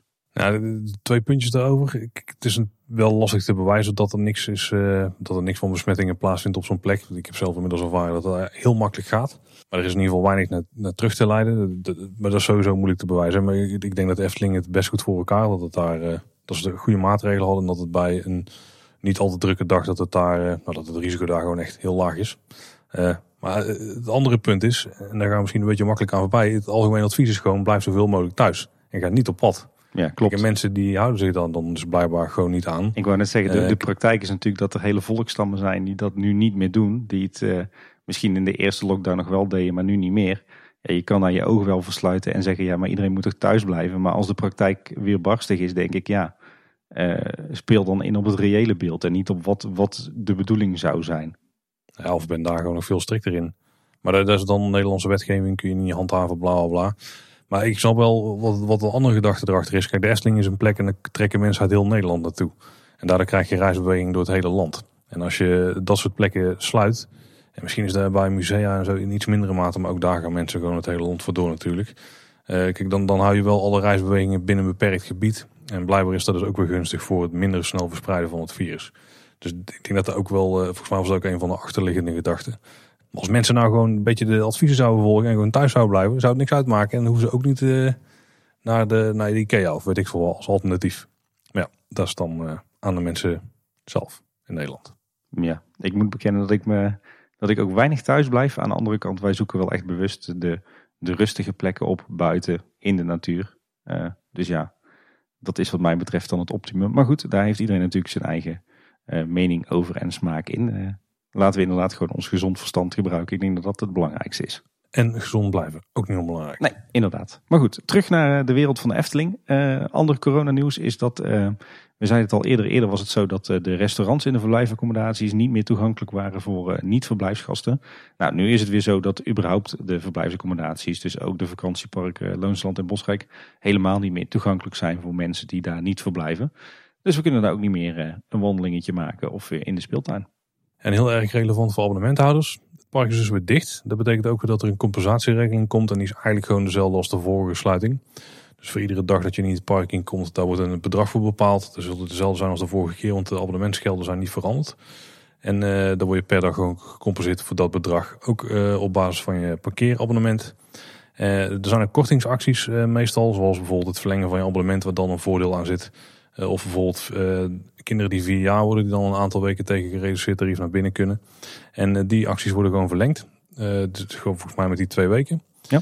En wat natuurlijk ook heel belangrijk is voor abonnementhouders, maar ook gewoon voor de daggasten, is dat je vanaf maandag 9 november weer tickets kon reserveren voor de periode van 19 november tot en met 31 januari. Ja, ik viel me wel op dat het in eerste instantie lastig was, want in eerste instantie stond er geen knop op de homepage. Maar kon je dat alleen doen via een link die in een berichtje op Twitter stond. Maar volgens mij is dat momenteel wel weer gefixt. Het zorgde er in ieder geval voor dat er geen lange digitale wachtrijen stonden. Wat wel opviel is dat zaterdag 28 november heel snel uitverkocht was voor abonnementhouders. Maar dat komt omdat er op die dag een uitkoop is van Essent. Was initieel ook een blokdag volgens mij, de 29e. Ja, klopt ja. De Albert Heijn tickets die je met korting kon kopen, die kun je nog wat langer inleveren. De geldigheid van die tickets is namelijk verlengd tot en met 18 december. Dat is volgens mij nog een maand langer dan dat initieel het geval was. Want volgens mij liefst tot midden november. Dus je krijgt daar meer dan de 2 weken sluiting tijd om ze nog te gebruiken. Hopelijk voor iets meer spreiding ook. Ja, lijkt mij inderdaad verstandig voor de spreiding. Er stond trouwens ook een leuk bericht op de Efteling blog. Wat gebeurt er in de Efteling tijdens de coronasluiting? Nou, de kantoormedewerkers die werken zoveel mogelijk thuis. De medewerkers van de verblijfsaccommodatie en het golfpark die werken gewoon door op locatie. En wat doen nou de medewerkers in het park? Die ruimen op en sluiten af. De horecavoorraad van het park die wordt herverdeeld over de hotels, de vakantieparken en de personeelsrestaurants. Alhoewel we inmiddels ook op Facebook hebben gezien trouwens dat er friet van de Efteling naar de snackbars in Kaatsheuvel is gegaan. Heel sympathiek. Ja. En verder werken de medewerkers van het park nog door aan de opbouw van de Winter Efteling. En zullen ze ook nu weer regelmatig attracties opstarten. Zodat ze als het park weer open kan allemaal ook meteen weer kunnen gaan draaien zonder allerhande storingen en opstartproblemen. Ja, en de periode waarin je Aquanura met de zachte G zou kunnen zien, die liep ook af tijdens de sluiting. Maar na de heropening zal die alleen nog maar op speciale momenten te zien zijn. Dus die loopt niet wat langer door. Ik vind dat zo'n zonde. Je bent al opgewarmd richting die show, hè? Ja, absoluut. Ja, ik moet zeggen, ik ben hem steeds meer gaan waarderen. Hoe vaker ik hem zie op YouTube, hoe meer ik hem waardeer. Nee, maar sowieso, joh, er is gewoon zeker een jaar hard gewerkt aan zo'n show door een heel team. Nou, zeker het afgelopen half jaar. Zoveel tijd en geld en liefde ingestoken. Ja, en dan is hij straks 2 weekjes te zien geweest. Ja, ik vind het eeuwig zonde dat ze niet zeggen van weet je wat, we hebben nou weer die coronasluiting. We trekken dat Aquanura met een zachte G gewoon lekker door richting de Winter Efteling tot en met 31 januari. Gewoon iedere avond minstens 1 show. Ja, waarom zou je dat niet doen? Het is toch zonde van al dat werk en al dat geld wat erin is gestoken. Ja, ik kan me voorstellen dat ze misschien volgend jaar rond dezelfde tijd ook gewoon wat vaker gaan draaien. Dat het een beetje het herfstding wordt. Ja, ja, of misschien zijn er wel bepaalde zakelijke afspraken met Guus Meeuwis gemaakt. Hè? Dat zou misschien ook nog kunnen spelen. Ja, ik kan me toch voorstellen dat de Efteling dat wel goed heeft afgetikt. En dat ze die show gewoon, ook omdat ze hem grotendeels zelf hebben bekostigd, dat ze die gewoon op ieder moment kunnen draaien. Ja, nou ja, in dat geval had ik als Efteling gewoon gezegd, weet je wat, Ook als goedmakertje tussen aanhalingstekens voor het feit dat we weer gesloten zijn, trekken we die show gewoon door tot einde winter Efteling. Maar goed, ze zullen er goede redenen voor hebben, kan ik me zo voorstellen. Maar de cijfers rondom corona die zien er steeds beter uit. De lijn lijkt in ieder geval weer naar beneden te gaan. Dus tenzij er iets heel vreemds gebeurt, zou de Efteling gewoon 19 november open moeten gaan. Inclusief alle andere pretparken en dierentuinen en musea, et cetera. Ja, laten we dat hopen. Ik kijk er wel heel erg naar uit. En ik heb ook, wat ik al eerder zei, heel veel zin in weer een dagje Efteling. En zeker de winter Efteling. Ik ben wel benieuwd wat er nou met de horeca gaat gebeuren. Want vlak voor die sluiting speelde natuurlijk nog de hele kwestie rond afhaalhoreca. Ja, waarbij de Efteling zich een beetje van de dom hield en heel erg lang bleef kijken naar de veiligheidsregio, die niet zo heel veel spoedvergaderingen belegde, waardoor de Efteling mooi officieel nog niks had gehoord. Maar landelijk beleid toch wat anders was dan de Efteling misschien graag had gezien. Ja, ik weet niet. Het was bijzonder. Ja, op hoofdlijn was het inderdaad zo dat het Nationale Veiligheidsberaad, wat dan zeg maar een soort van bijeenkomst was van de 25 veiligheidsregio's, die had besloten de afhaalhoreca moet dicht. Alleen vervolgens was dat zeg maar pas rechtsgeldig als de veiligheidsregio zelf de noodverordening zou aanpassen. En dat gebeurde maar niet. En het leek er inderdaad op alsof ze allemaal een beetje in een cirkeltje zaten te draaien tussen gemeente, veiligheidsregio en Efteling. En alsof het inderdaad ook gewoon zo lang mogelijk werd uitgesteld. Ja, volgens mij was er een vergadering op de woensdagavond gepland voor de dag dat de Efteling dichtging. Er was dus een vergadering van de veiligheidsregio Midden-West-Brabant, waar de Efteling dus onder valt. Maar dat was dus precies op het moment dat het park dichtging. Dus ik weet niet wat daar toen is besloten. Dat was waarschijnlijk het moment geweest dat ze ook tegen de Efteling hadden moeten zeggen van nu kan het bij jullie ook niet meer. Maar ja, is dat gebeurd? Het zou mij niks verbazen als dat niet is gebeurd. En als de Efteling 19 november open gaat, dat het dan toch weer gewoon met afhaalhoreca is. Wat volgens mij ook prima kan. Maar hoe kan het dat in heel Nederland dit in principe de regel is? Dat de Middenwest-Brabantse daar geen knoop over doorhakken of zo? Zou de Efteling daar aan het lobbyen zijn? Of, Ik denk dat zowel de Efteling als ook Libema daar wel een redelijke vinger in de pap hebben. Toch een vreemde situatie. En dit is natuurlijk ook wel redelijk absurd. Hè? Je kan wel naar de frietent en de Chinees en de shawarma tent op de hoek. Maar je kan niet in de Efteling een bakje koffie halen. Of een frietje. En hoe ziet een dag Efteling er dan uit als je alles zelf moet meenemen? Ja, ik blijf het een absurd verhaal vinden. Maar goed, wat mij trouwens wel opviel. In afwachting van die discussie bleef in de Efteling dus alle afhaalhoreca open. Maar je zag wel dat er die laatste dagen voor de sluiting van het park, dat er nog snel even wat aanpassingen werden doorgevoerd aan de vrije zitgelegenheden. Zoals de terrassen dan werden genoemd. Het viel mij op dat een aantal terrassen alsnog werden verwijderd of verkleind of verplaatst. Zo verdween het terras aan de noordzijde van het Witte Paard. En in plaats daarvan kwam er zitgelegenheid in de kiosk, waar normaal gesproken de bandjes optreden. Op het Harthof had je die overkappingen met al die tafels en stoelen eronder. Nou, daar gingen er ook ineens een hoop weg. De overkapping bij de Smulpaap, de Olijke Tweeling, daar werd de automatiek gesloten. Terwijl aan de andere kant viel me dan weer op. De vorige keer berichten we dat de Gullegade alleen nog maar merchandise verkocht. En daar zijn ze uiteindelijk een mix gaan verkopen van deels merchandise en deels horeca. Dus ze waren daar echt nog wel een beetje mee aan het uitproberen, denk ik. Ja, ik ben heel benieuwd wat er gaat gebeuren op 19 november. Maar dat is gewoon iets wel even moeten afwachten. Ja. En dan zijn er toch nog wat maatregelen gespot in de laatste dagen voor de sluiting. Ja, zo viel mij op dat er op een aantal plekken waar voorheen werd gewerkt met tijdelijke A4'tjes en zo. Dat ze daar nu ook heel veel nette permanente bordjes en stickers van hebben gemaakt. In die typische coronastijl, zeg maar. Zelfs de instructie van hoe je handen moet wassen, die hebben ze nu helemaal netjes vormgegeven in stijl. En die is met nette stickers op de tegels geplakt bij de toiletten. Dus daar blijven ze toch ook mee bezig. Wat me verder opviel is dat er op een aantal plekken in het park ineens van die klapborden verschenen met extra bewegwijzering naar de rijken en de diverse attracties. Er werden soms ook onder de wegwijzers geplaatst die zeg maar permanent langs de paden staan. Dus bij mij kwam dan wel meteen de vraag naar boven van als dit blijkbaar nodig en nuttig is, moet dat dan niet gewoon permanent worden, die bewegwijzering? Ja, dan moet het de bordjes gewoon weer een keer allemaal netjes chic maken. Ja, precies. En op zich wel gunstig voor ons. De tijdelijke toiletkarren op de halve cirkel aan het Dwarrelplein, een van onze voormalige favoriete opnameplekken, die zijn weggehaald.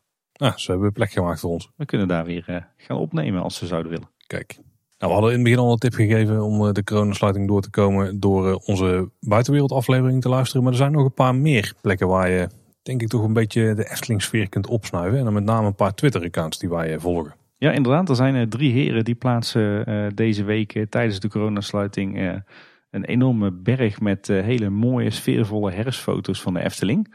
Dat zijn onder meer Leon Efteling, De Milde Dictator en Chris from Belgium. We zullen de links naar die drie Twitter-accounts ook bij ons in de show notes zetten op kleineboodschap.com. Maar die drie heren die plaatsen echt prachtige Efteling-foto's deze dagen. En veelal met de hashtag Blijf Betoverd. Die kun je ook volgen. En dan zie je van alle Twitter-gebruikers die foto's plaatsen uit de Efteling hun foto's tijdens deze sluiting. Of in ieder geval van buiten de sluiting, maar om een beetje in de Efteling-sfeer te blijven. Dat is een goede tip, ja. Want ik zit me te bedenken dat er nog wel meer Efteling-liefhebbers zijn die hele mooie foto's plaatsen. Ja, zeker. Nou Tim, dan is het weer tijd voor het blokje onderhoud. Ja, inderdaad. Redelijk bescheiden deze keer. Kan ook niet anders. Alhoewel, de webcare die gaf aan, naar aanleiding van de vraag van de liefhebber, dat alle onderhoudswerkzaamheden de komende tijd gewoon doorgaan. Ondanks de extra sluiting. Misschien alleen maar extra makkelijk om nu onderhoud te doen. Hè? Nu er minder bezoekers in het park zijn of geen bezoekers. Lijkt mij wel inderdaad. Ja, als we dan een rondje doen door het park, dan is een van de eerste dingen die opvalt in het Anderrijk, is dat bij het terras van Casa Caracol, daar liggen twee van die kano's in het water en die zijn gezonken. Of in ieder geval eentje, geloof ik. En wat mij vandaag opviel is dat een van die boten nu op het logistiek evenemententerrein ligt. Dus ja, ze zullen niet helemaal zeewaardig meer zijn, denk ik. Daar lijkt het niet op, nee. Wat verder opviel is dat het spookslot ineens onaangekondigd gesloten was voor onderhoud. Mogelijk heeft dat iets te maken met het feit dat de strijkstok van de viool stil stond. Of er was iets anders aan de hand, kan natuurlijk ook. Maar laten we hopen dat ze dat dan meteen fixen.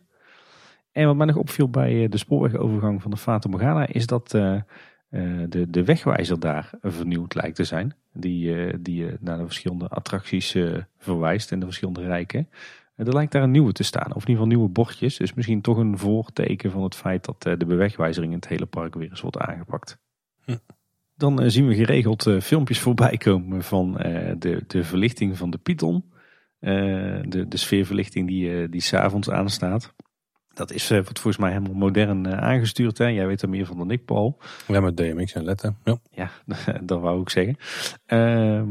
En daar lijken ze toch zo nu en dan problemen mee te hebben. Want dan staat de verlichting ineens weer op standje disco. Zoals het al zo mooi wordt genoemd. Dan wisselen de kleuren continu en dat lijkt niet de bedoeling. Een groot onderhoudsproject naast de vervanging van de grote zweefmolen vindt plaats bij Joris en de Draak op dit moment. Was gepland van 2 tot en met 13 november. Maar in principe kunnen ze nog een paar dagen extra uitlopen natuurlijk. Ik ben eens gaan kijken wat ze daar zoal aan het doen zijn. Zowel vanuit het park als van buiten het park. En wat blijkt nou? Ze zijn 2 bochten in de baan volledig aan het retrekken. Dat betekent dus dat ze zeg maar het hele loopvlak van de wielen eraf hebben gehaald. Zowel het houten als het stalen gedeelte. En dat zijn ze helemaal opnieuw aan het aanbrengen. Waarschijnlijk zodat die bochten weer wat comfortabeler worden. En het gaat dan om de bocht die zeg maar nabij de Python ligt. Nabij de kurkentrekkers van de Python. Dat is zo'n bocht waarin je echt ingesmeten wordt. En de bocht die zeg maar in de voormalige kanovijver ligt aan de kant van de Piranha. Dan zeg ik bocht, maar het zijn natuurlijk in beide gevallen zijn het 2 bochten. Omdat je natuurlijk de water- en de vuurbaan hebt. Maar die bochten die zijn ze momenteel volledig aan het retrekken. Met behoorlijk grote ploegen, timmermannen en lassers. En er staat geregeld ook een grote hijskraan bij. Ze hebben er zelfs een heel ketenpark voor gebouwd. Dus het is toch een behoorlijk fors onderhoudsproject daar. Dat is een serieus stuk onderhoud, ja. Dat hebben ze wel, tenminste, wij hebben als bezoeker het geluk dat dit dan precies voor een groot deel in de sluitingsperiode valt. Ja, ik heb er nog even staan kijken op de dag voor de sluiting.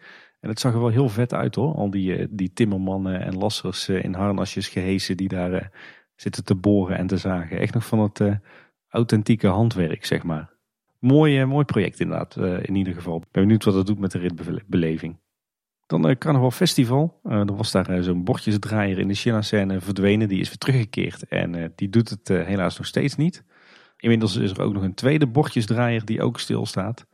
En een derde bordjesdraaier in dezelfde scène, die is zelfs helemaal weggehaald. Dus het lijkt erop dat die techniek daar niet helemaal lekker doet, zeg maar. En iets wat mij nog opviel trouwens is dat de muziek tussen de Afrika-scène en de Mexico-scène niet helemaal 100% synchroon lijkt te lopen. Oh, dat hou ik wel uit. Kan. Ik dacht dat het al volledig computergestuurd was. Het klonk net niet op de een of andere manier. Dan kregen we een tijdje geleden een bericht van Maurice van de podcast Team Talk, onze goede vriend en collega. Het bericht dat Klein Duimpje op het horecapunt De Glazen Kat, dat hij niet meer bewoog met zijn arm. Maar die doet het inmiddels weer. Aldus Maurice, die er heel trots een filmpje van naar ons toe te sturen. Hebben we graag, hè? Villa Volta is ook een week dicht geweest voor onderhoud in oktober. Ik ben er daarna 2 keer in geweest. Wat me opviel is dat volgens mij Hugo van de Loonse Duinen een nieuwe pruik heeft. Heeft wel een beetje last van hetzelfde als wat we al eerder hebben opgemerkt bij bijvoorbeeld Elisa in de Zes Zwanen en de Lummels in het Leerhuis. Namelijk dat zijn pruik ligt op de een of andere manier op zijn hoofd als een bos touw of zo. Ik weet niet, maar die pruik zit niet helemaal lekker. Maar wat mij het meest opviel, en ik zit hier nog steeds met grote vraagtekens, niet alleen in het draaiboek, maar ook in mijn hoofd, is dat het op mij overkwam alsof ze gewerkt hebben aan de programmering van de hoofdshow van Villa Volta. Die loopt al een aardig aantal jaren niet meer helemaal lekker synchroon. Zeg maar muziek en licht versus beweging. En het lijkt er nu ineens op alsof ze die programmering flink hebben verbeterd. Want voor mijn gevoel lopen de show en licht en geluid nu ineens weer een heel stuk beter synchroon. Een stuk strakker. Dus of dat dan zit in die programmering. Of dat de schommel onderhoud heeft gehad. Waardoor dat die weer beter op de besturing reageert. Dat weet ik niet. Of misschien zie ik dingen die er niet zijn. En dat laat ik dan even over aan de luisteraars. Maar voor mijn gevoel is de programmering in ieder geval sterk verbeterd. En dat zou wel heel fijn zijn. Want dat is toch een puntje van aandacht wat er al heel lang ligt. Dan kun je misschien van de lijst af. Ja, was in ieder geval heel positief. Daar in de buurt wat minder positief was, wat mij laatst opviel toen wij daar zaten te lunchen, is daar staat er zo'n oude locomotief in het gras. Hè? Neefje heet die. Uh-huh. Die is daar neergezet als eerbetoon. Alleen die staat echt volledig weg te roesten momenteel. Dus daar mogen ze ook wel wat aan doen qua onderhoud, denk ik. Een keer een flinke schilderbeurt. Ja. Goed afkrabben.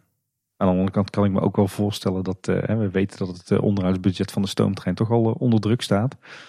Kan ik me voorstellen dat zo'n locomotief die toch niet meer gebruikt wordt, dat die onderaan op de prioriteitenlijst staat. Ja, nou, maar als het dit zo laat staan, dan moet hij op een gegeven moment gewoon weg. Want als het ding gewoon helemaal doorroest, dan is het niet veilig meer. Nee. En dan ziet het er gewoon echt niet uit. Nee, klopt. Dus mocht je nog foto's willen maken, nu is het moment. Ja, precies. En nog wat kleine puntjes in de wereld van de Efteling die me opvielen toevallig vandaag. Is dat ze de coronasluitingen ook aangrijpen voor wat onderhoud op dat gebied. Zo wordt er namelijk in Bosrijk druk geschilderd. En ook bij Villa Padoues, die trouwens deze periode ook weer gesloten is. Vindt ook wat onderhoud plaats door Heijmans aan het gebouw. En tot slot dacht ik nog wat nieuwe boringen te zien in het asfalt van de Eftelingse straat. Dus het zou mij ook niks verbazen als we daar binnenkort een nieuwe asfaltdeklaag gaan zien. Oké. Zou er al voorbereiding zijn? Heel stiekem op wat verbredingen misschien? Nou, dat denk ik niet. Dat zou natuurlijk ook kunnen. Ze willen die weg natuurlijk gaan opwaarderen als zuidelijke ontsluiting van de parkeerterreinen van het park. Dus het zou inderdaad een optie kunnen zijn. Maar daar zijn ze wel heel vroeg, want volgens mij, tenminste als ik het zo moet gokken, zijn er pas plannen voor over een jaar of 5 tot 8. Ja, daar heb je ook alweer een puntje. Misschien dat het dan toch een onderhoudsklusje is. Want het asfalt daar is ook in behoorlijk slechte staat. Hey Tim, dan gaan we eens kijken naar het korte nieuws. Er is wat pulserend licht in de fontein bij Symbolica gespot. Dat is de fontein die daar voor de attractie staat. Ik denk dat dit nieuw is. Ik heb het volgens mij nog niet eerder gezien. Volgens mij was het vroeger gewoon rustig wit licht. Ja, voor mij, ik heb het filmpje ook gezien. Voor mij was het ook nieuw volgens mij. Misschien dat er wat elektriciteitskabels een beetje gekruist zijn en het per ongeluk gebeurde. Misschien dat er kernsplijting plaatsvindt in de fontein. Wie weet wat Alma nou weer heeft geclusterd.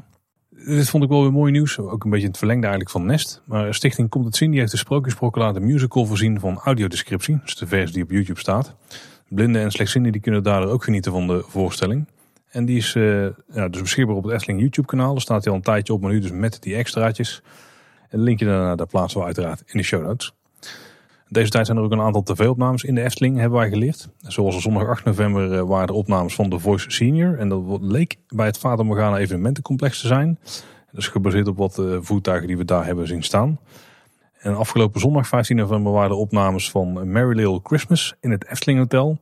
En daarbij gaan 16 fanatieke creatievelingen aan de slag met een, zoals wordt omschreven in het persbericht, te gek kerstdorp wat daar gebouwd gaat worden. Dus blijkbaar is het Efteling Hotel, daar wordt een groot kerstdorp geklust.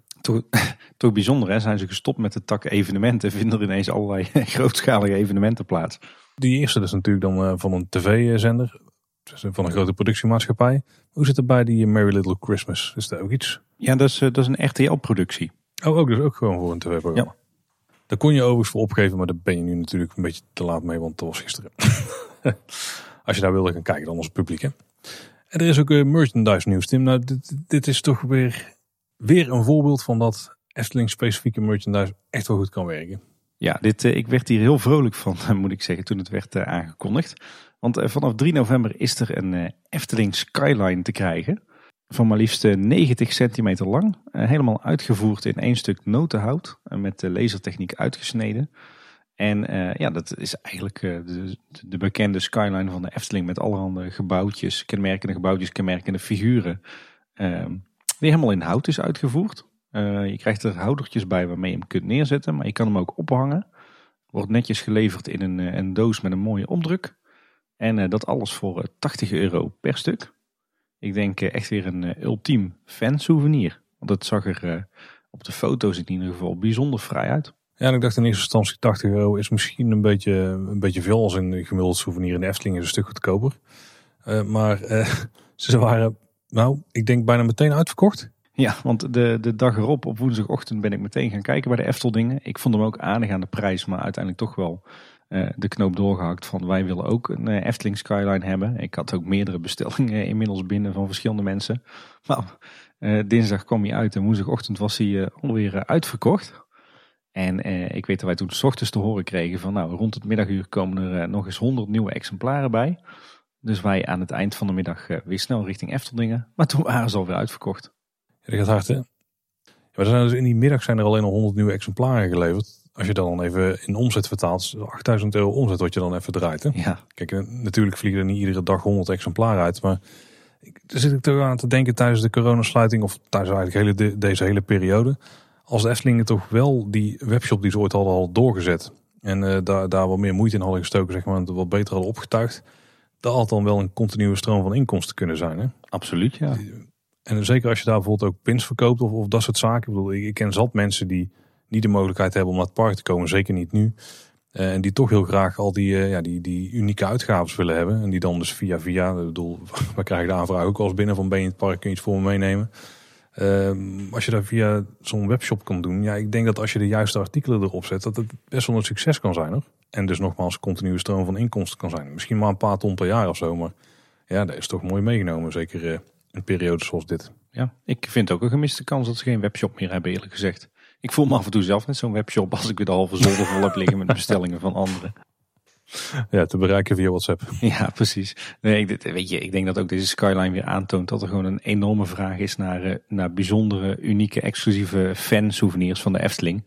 En dat ze ook best wel eens voor wat grotere oplages kunnen kiezen. Want het lijkt er wel op alsof ieder mooi fansouvenir de laatste jaren echt binnen een dag is uitverkocht.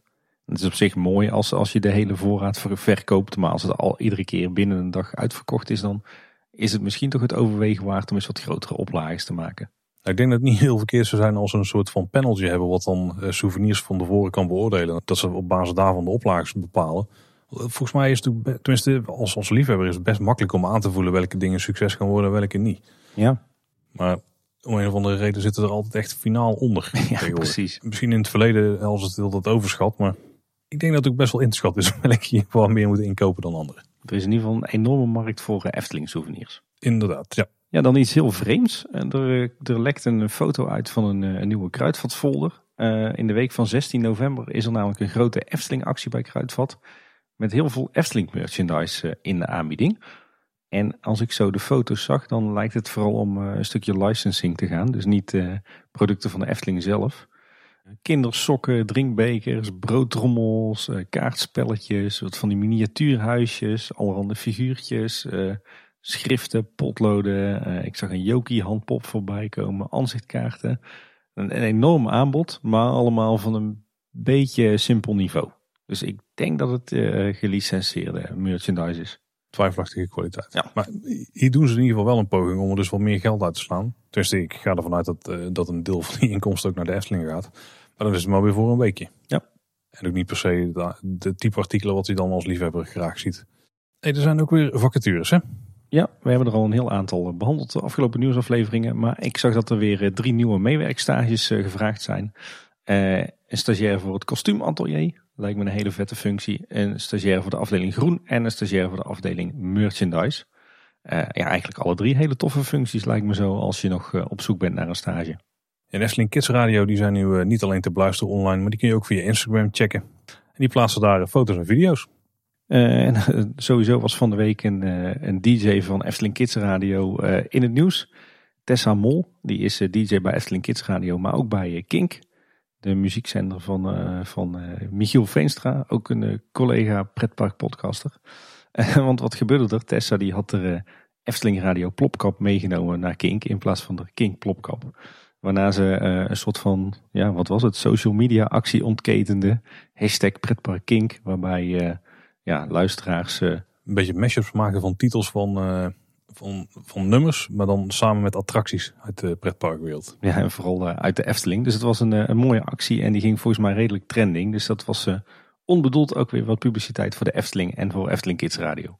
Ja, en ook heel tof. Een heel tof kijkje achter de schermen eigenlijk bij de Efteling. Theme Park Science, het YouTube kanaal waar Danny onder andere achter zit, van Eftelflex.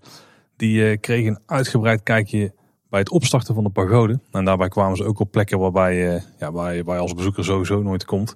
Maar die ik eigenlijk ook nog nooit echt in detail had gezien. En hier stonden ze gewoon met een volgens mij een full HD camera de volle bak op. Misschien zelfs 4K. Maar ik weet eigenlijk niet hoe de video is uitgebracht. Maar in ieder geval echt in volle glorie. Waarbij we in ieder geval een kijkje kregen in de technische ruimte van pagode. Maar ook bijvoorbeeld in die schacht of in de put van de pagode waar het contragewicht in wegzakt. En ook een kijkje uiteraard. Daar kun je wel een beetje mee krijgen. Maar... onder het rustpunt van de tempel. Dus waar de tempel op de grond komt. Ja, of waar die eigenlijk boven de grond zweeft nog steeds. Want dat is een enorm gat waar die dus boven hangt. En daar gaan ze allemaal uitgebreid doorheen. Een video van uiteindelijk 16 minuten. En wat wel redelijk tof is, Tim. Wij hebben van het kijkje achter de schermen weer een kijkje achter de schermen opgenomen. Ja, inderdaad. We hebben zowaar een heuse bonusaflevering opgenomen met Danny en ik over het maken van deze aflevering van Theme Park Science. En die komt heel binnenkort uit. En leer je nog een paar dingetjes extra die je niet te zien kreeg in die video op YouTube. Dus ga die zeker checken als die uitkomt. Ja, hou onze social media of onze website of gewoon je podcast app in de gaten. En dan komt die vanzelf binnen. Hey Tim, de laatste tijd zie ik steeds vaker weer meldingen komen van... er is weer een onderzoek van de Raad der Wijzen. Bijvoorbeeld die over die toiletten die we recent hebben besproken. Maar ik krijg heel die mails niet binnen. Terwijl ik toch wel in het verleden heel veel van die mails heb binnengekregen. Ja, dat probleem heb ik dus ook. Ik heb heel veel van de recente onderzoeken van de Raad der Wijzen gemist. Misschien dat we ons opnieuw moeten aanmelden of zo? Nou, ik weet dat in het verleden, of tenminste die impressie kreeg ik in het verleden... dat ze niet alle onderzoeken naar alle mensen sturen. Want ze weten een beetje wie in welke doelgroep je zit, zeg maar. En dat gaat dan vooral over leeftijd en gezinssamenstelling en dat soort zaken. En dan sturen ze bepaalde onderzoeken niet naar iedereen toe... omdat die misschien niet relevant zijn voor die doelgroep. Of omdat ze die gewoon... die willen bevragen voor dat onderwerp. Maar net als zoiets als zo'n toiletonderzoek. Ja, dat klinkt toch wel als iets waar ik me niet echt bij kan voorstellen waarom wij niet in die doelgroep zouden vallen. Waar wij zeker iets van vinden inderdaad, ja. Dus ik weet ook niet precies hoe het zit. Want ja, mensen in dezelfde doelgroep krijgen wel. Of er gaat iets scheef of ze zetten het gewoon uit naar een minder grote groep mensen. Ik heb geen idee. En wij hebben gewoon pech. In ieder geval denk ik iets voor de club van onderzoek om ook even naar te kijken hoe dat zit. We kregen op social media out of the blue eigenlijk een vraagje hoe het nu zat met de huidige plattegrond. We kregen die vraag van Cupcakes en Coasters, volgens mij een Engelse fanaccount van pretparken. Een hele leuke Britse dame inderdaad. En die vroeg ons wie heeft de nieuwe Efteling plattegrond eigenlijk getekend. Dus degene die in gebruik is sinds 2013 en die we ook in de app kunnen zien. Daar hadden we eigenlijk geen pasklaar antwoord op.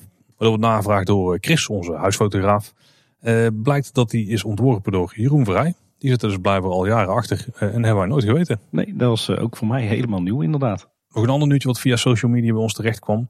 Op Instagram stond een foto van een groep eerstejaars HRM-studenten van Avans. En die hebben advies gegeven voor panorama à la carte voor de 9+ ervaring.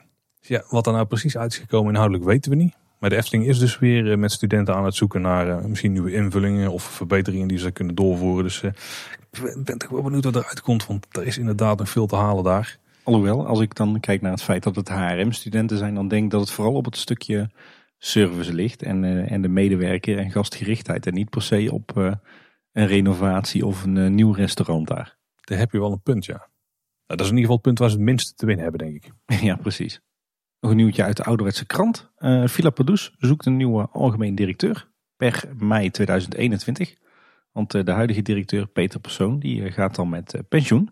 Ja, die is dan volgens mij 13 jaar directeur geweest. Ja. Tim, heb jij vroeger op school ook meegedaan aan de musical in groep 8? Ja. Die ging zeker niet over de Eftelingen. Nee. En voor alle toekomstige groepachters, die zouden misschien wel in een musical kunnen gaan spelen die over de Efteling gaat. Want Rep & Roer Musicals die heeft een speciale musical ontwikkeld voor groepachters. Die is geïnspireerd op de Efteling. En de musical die heet Over de Kop. En dan moet jij raden waar die over gaat. Ja, nou ja, dat hoef ik niet te raden, want dat heb ik hier zelf in het draaiboek gezet. De musical, die dus voor de duidelijkheid niet door de Efteling zelf is geproduceerd, maar dus door een aparte club.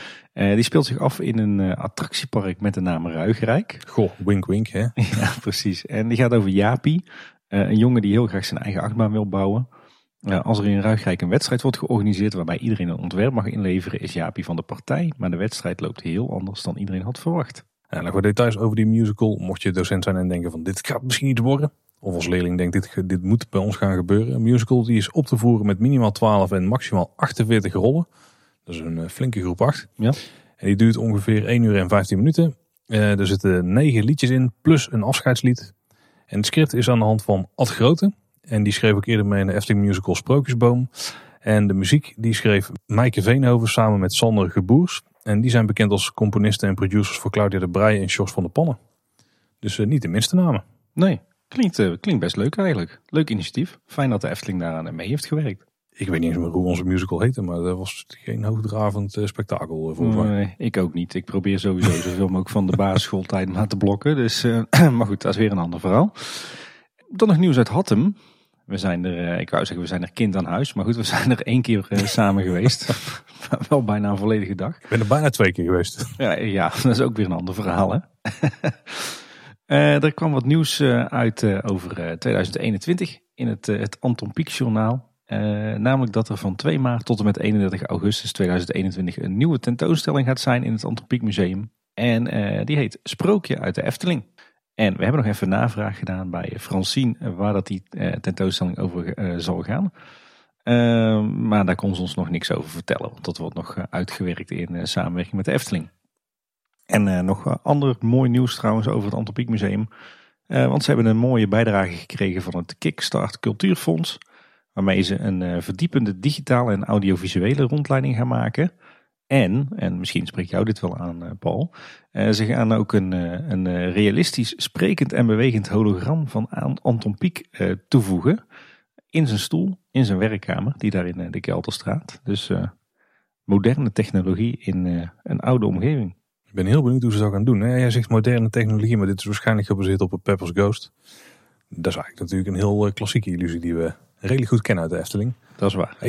Ik ben wel benieuwd hoe ze dit dus gaan fixen daar. Want je hebt daar wel wat ruimte voor nodig en ook wel specifieke zichtlijnen. En die zie ik er nog niet echt gebeuren. Dus nee. Heel benieuwd hoe dat in de praktijk uitgewerkt gaat worden. Ja, ik vermoed dat wij begin volgend jaar dan maar weer eens richting Hattem moeten rijden, toch? Nou, mijn plan was om daar eerder heen te gaan. Maar dat had een bepaalde ziekte wat roet in het eten gegooid. Iets met bier en zo. Ja, met de laffe bier uit Mexico. Ja. Hey, wat nieuws uit de periferie. De gemeente Loon op Zand heeft besloten om de verhoging van de toeristenbelasting met 2,5% die ze hadden gepland voor volgend jaar, om die niet door te laten gaan. Dat is een beetje om de toeristensector in de buurt te ontzien. En daarnaast moet de toeristenbelasting, die dus in 2019 nog van 2 naar 3 euro ging, zo snel mogelijk worden verlaagd naar een concurrerend tarief. Wel bijzonder, want de meeste dingen die zijn natuurlijk gewoon gevestigd in die plek. En die kunnen niet echt verhuizen naar een concurrerende gemeente of zo. Maar dat terzijde. Maar daar doen ze dan wel pas zodra de financiën van de gemeente toelaten. Ja, en waarschijnlijk is dat zodra Pasen en Pinksteren op dezelfde dag vallen. Juist. Nou, daar zeg je wel, maar het gaat best goed volgens mij met de financiën van de gemeente. Dus we beginnen ze weer op orde te krijgen. Volgens mij heeft onze gemeente het als een van de weinigen hier in de regio het huishoudboekje bijna op orde. Ja, dat is, daar heb je wel gelijk in. Dat is wel jaren anders geweest, toch? Ja. Nog verblijfsaccommodatie nieuws. Want er is weer een nieuwe accommodatie verschenen in de nabijheid van de Efteling. Er is namelijk een bed and breakfast geopend aan de Kinkerpolder. Eigenlijk zo'n beetje recht naast het busstation van de Efteling. De B&B die zit aan Kinkerpolder 2A en die heeft de naam gekregen Doremi. En denk ik wel een leuke aanrader als je bij de Efteling wil overnachten. Zeg maar niet op het Efteling-terrein zelf. Maar je zit daar wel heel dicht bij de Efteling. In een ouderwetse boerderij. Dus volgens mij is dat een hartstikke leuke plek om eens een keer te verblijven. Het begint hier steeds meer op rust te lijken. Ja, precies. En nog een laatste dingetje. Frans Gounet, we kennen hem allemaal als conceptmanager horeca en inspiratiemanager bij de Efteling. Die heeft op 28 oktober afscheid genomen van zijn functie als voorzitter van het centrummanagement van Kaatsheuvel. Ja, en dan gaan we door. En dan nog dit. Hoe was jouw herfstvakantie, Paul? Die was zeer kort. Want jullie waren er met de camper op uitgetrokken, hè? Ja, we waren op pad met de camper en op een gegeven moment voelde mijn vrouw zich zeer slecht. Volgens mij na 2 nachten of zo dan dat we weg waren. Toen hebben we gewoon besloten, dan rijden we naar huis. Die flexibiliteit heb je dan gelukkig. Ja. Meteen een test aangevraagd, want het waren wel verschijnselen die iets met corona te maken zouden kunnen hebben. Vooral heel veel koorts en zo.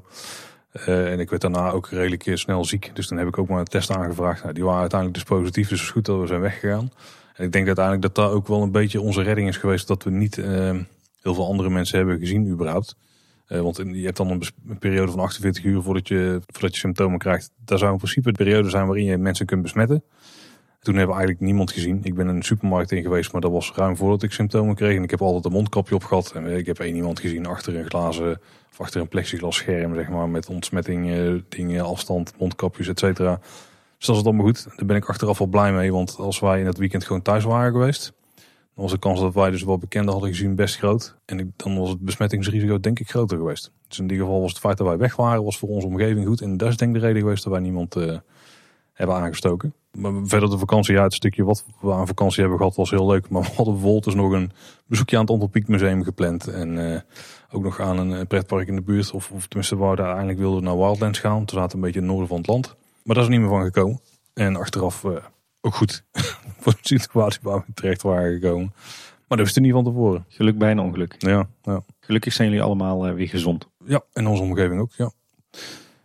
Ja, wat ik nog even wil aanhalen, Tim, in deze en dan nog dit, is het YouTube-kanaal van Twinkle Koorts. Zoek die zeker even op.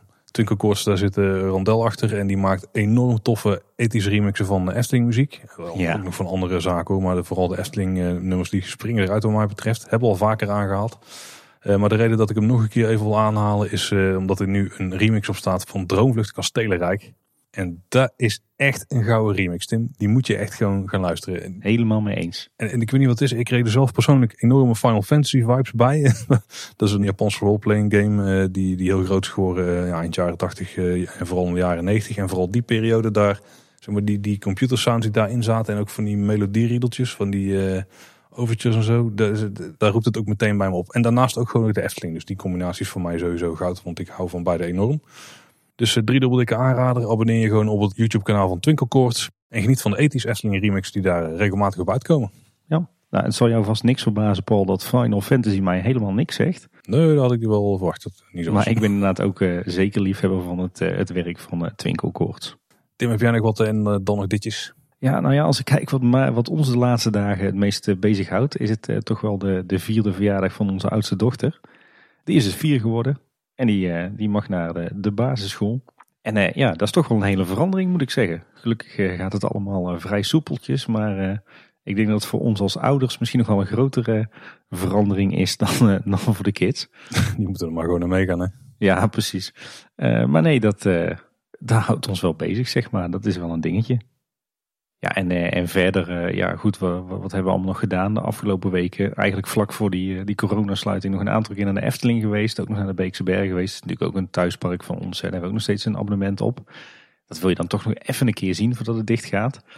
En verder gewoon eigenlijk heel veilig en verantwoord. Vooral veel de buitenlucht in geweest, veel de natuur in. En natuurlijk een aantal keer naar de Loonse en Drunense Duinen geweest. Hier lekker in de buurt. Gisterochtend nog mooi voor dag en dauw een mooie lange wandeling gemaakt. Waarbij de Loonse en Drunense Duinen helemaal onder een dik pak mist verscholen waren. En dus ook nog op de Maashorst geweest bij Herperduin. Hele toffe uitkijktoren daar en een hele gave natuurspeeltuin. Maar sowieso ook een heel mooi natuurgebied waar je mooi kan wandelen. Dus ja, we gaan nog steeds lekker iedere dag naar buiten als het even kan. Alleen ja, dan kiezen we wel voor de wat meer verantwoorde plekken. Dus dat zijn dan vooral de natuurgebieden. En ja, als het dadelijk 19 november is geweest, dan gaan we natuurlijk gewoon weer lekker de pretparken en de dierentuinen afrakken. Ik moet mijn eerste reservering voor de Efteling nog maken, ja. Maar ik ben er wel aan toe. Dat is voor mij echt heel lang geleden inmiddels. Ja, maar hoe lang geleden? Nou, ik denk meer dan een maand. Ja, dat klinkt echt heel erg verwend. Maar nep-fan. Ik kom normaal gesproken wel iets vaker dan eens per maand. Ja, precies. Nou, wie weet gaan we elkaar daar nog zien in de winter Efteling dan. Dat zou zomaar kunnen. Nee, nog een luistertip. Toch weer een Ochtend in Pretparkland podcast. Het is immers toch wel een beetje onze godfather. Hè? Hoe het allemaal is begonnen met pretparkpodcasts en ons grote voorbeeld. Aflevering 68 van seizoen 8 alweer. Attracties die we missen. Erwin en Jelle die gaan daarin met elkaar in gesprek over welke attracties uit pretparkland in Europa ze nou het meest missen. Dat is een super toffe aflevering. Ja, zeker ja. Heb jij zo voor de vuist weg bijvoorbeeld, Paul, een Efteling attractie waarvan je zegt van nou die mis ik het meest? Nee, lastig. Ja, ik denk dat van wat er weg is, dat het toch de Bob is. Meer de originele staat, dus de wat soepelere variant. Niet per se dat je achter elkaar zat, maar gewoon een bobsleebaan. Mm-hmm. Ja, verder niet per se hoor. Er zijn wel dingen die ik graag ooit een keer gezien had willen hebben, maar ik mis ze niet per se. Maar ik moet zeggen, ik heb die wel. Ik heb ook als ik één Efteling attractie zou moeten uitkiezen, heb ik ook heel lang zitten denken aan de Bob. Waar je toch wel een hele toffe achtbaan vond. Heel uniek natuurlijk in pretparkland. Ook natuurlijk aan het waterorgel zitten denken. Daar hebben we natuurlijk eerder al een ode aan gebracht. Maar weet je welke attractie ik denk ik het meest mis? Ik weet het. Zeg het. Pegasus? Nee, ook niet. Oh, dan ben ik wel heel benieuwd. Ik denk dat ik misschien de roeivijver nog wel het meest mis. Oh, een actieve attractie binnen het park. Ja. Weet je waarom? Ik vind het inderdaad best wel zonde dat in heel veel attractieparken, ook in de Efteling, eigenlijk zo goed als alle actieve attracties het veld hebben geruimd. En bovendien de roeivijver was een prachtig plek, mooi groen. Mooi dat die blik zo over de roeivijver op de Fata Morgana. En een attractie waarin je even een uur helemaal lekker kon ontspannen. Ik kan me voorstellen waarom ze zijn verwijderd. Want ik denk dat het ergens ook een beetje een veiligheidsrisico is of zo. Of in ieder geval. Ja, het zal denk ik meer het punt zijn dat ze die ruimte beter konden gebruiken. Namelijk voor een grote fonteinenshow.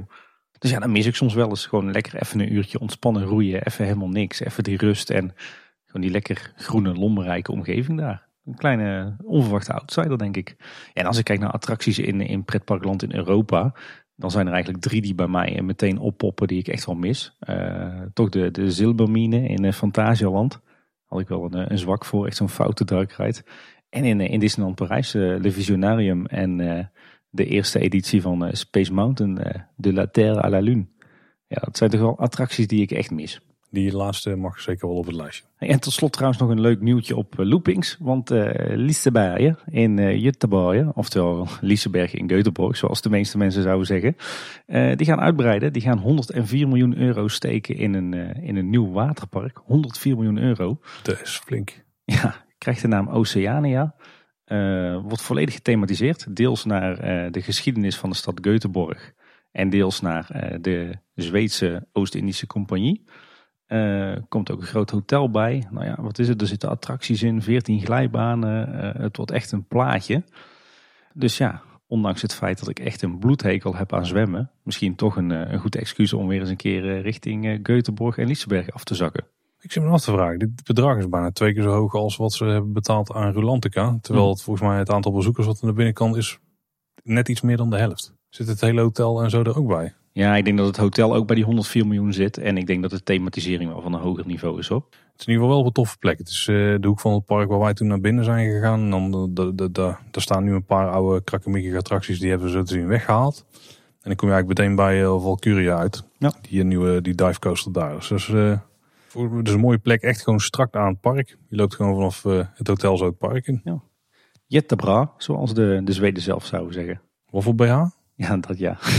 Ik geloof dat als je het denkt dat het ongeveer 1 miljard Zweedse kronen is. Klinkt helemaal indrukwekkend, hè? Dan is het indrukwekkend, ja. Misschien is het ook natuurlijk de Zweden opvlag die erop zit op het budget. Ja. Het is er allemaal net wat duurder. Ja, de waterpark wordt door Ikea geleverd om nog maar zo'n open deur in te trappen, hè? Ja. Je moet het alleen nog zelf in elkaar zetten. Nou, dat was in ieder geval weer voor deze aflevering. Heb je vragen, opmerkingen of wil je gewoon iets aan ons kwijt? Dat kan op heel veel verschillende manieren. Bijvoorbeeld via social media. Op Twitter zijn we @kboodschap. En op Facebook en Instagram zijn we Kleine Boodschap. En we hebben uiteraard ook onze website kleineboodschap.com. En daar staat een contactformuliertje op. Daar vind je ook alle afleveringen, inclusief de show notes. Dus alle linkjes die relevant waren bij de afleveringen. En je kunt er ook afleveringen luisteren. En niet alleen van Kleine Boodschap. Je kunt er ook de afleveringen van De Buitenwereld luisteren. Waar we dus recent maar liefst twee nieuwe afleveringen hebben geüpload. Je kunt overigens ook mailtjes sturen. Dat kan op info@kleineboodschap.com. En Tim, we hebben recent een leuk mailtje ontvangen. Van een soort van soulmate van Jamie. Ja, inderdaad ook van een dame die anoniem wil blijven. En ze schrijft: Dag mannen, dank jullie wel voor jullie fijne podcast met alle uren vol met wondere weetjes. Het is voor mij de ultieme podcast om te kunnen ontspannen. Dit lukt met name goed omdat de inhoud vrolijk is, jullie stemgeluid prettig om naar te luisteren, jullie samenspraak vriendschappelijk is en niet geheel onbelangrijk. Bijna nooit hinderlijke achtergrondgeluiden. Ik ben nu bij aflevering 167. De achterstand is ontstaan doordat het lukt om binnen een kwartier in slaap te vallen als ik naar jullie mag luisteren. Dit is vooral bedoeld als compliment. Als ik niet naar jullie luister, kan het gebeuren dat ik door gepieker uren wakker lig. Groot compliment dus en ga vooral zo door. Met vriendelijke groet. Nou, dit was echt een heel leuk berichtje hier. Hier doen we het toch wel een beetje voor, toch? Tof om te horen dat onze podcast om allerlei redenen gewaardeerd wordt. Tim, die hebt mensen en die luisteren wel eens op vreemde, of misschien in vreemde situaties naar podcast. En ik heb gehoord van een stelletje. En die zetten iedere zondagochtend blijkbaar, die kunnen blijkbaar een week volhouden om niet te luisteren. Dan gaan ze liggen ze in bed 's ochtends en dan gaat Kleine Boodschap aan. En dan gaan ze samen luisteren. Super tof om te horen. Ja. Ik woon ook vlak bij de Efteling, dus heb je zelf een bijzondere plek waar je ons luistert. Ik ben heel benieuwd. Ja, en om ons eindblokje af te ronden. Je luistert ons natuurlijk in alle mogelijke en onmogelijke podcast apps of Spotify. Luister je ons in een app, abonneer je dan zeker ook op ons kanaal. En op De Buitenwereld natuurlijk. En kan je een rating of een review achterlaten, dan vinden we dat ook altijd hartstikke leuk. Zeker. Voor nu in ieder geval bedankt voor het luisteren. Tot de volgende keer. En houdoe. Houdoe waar.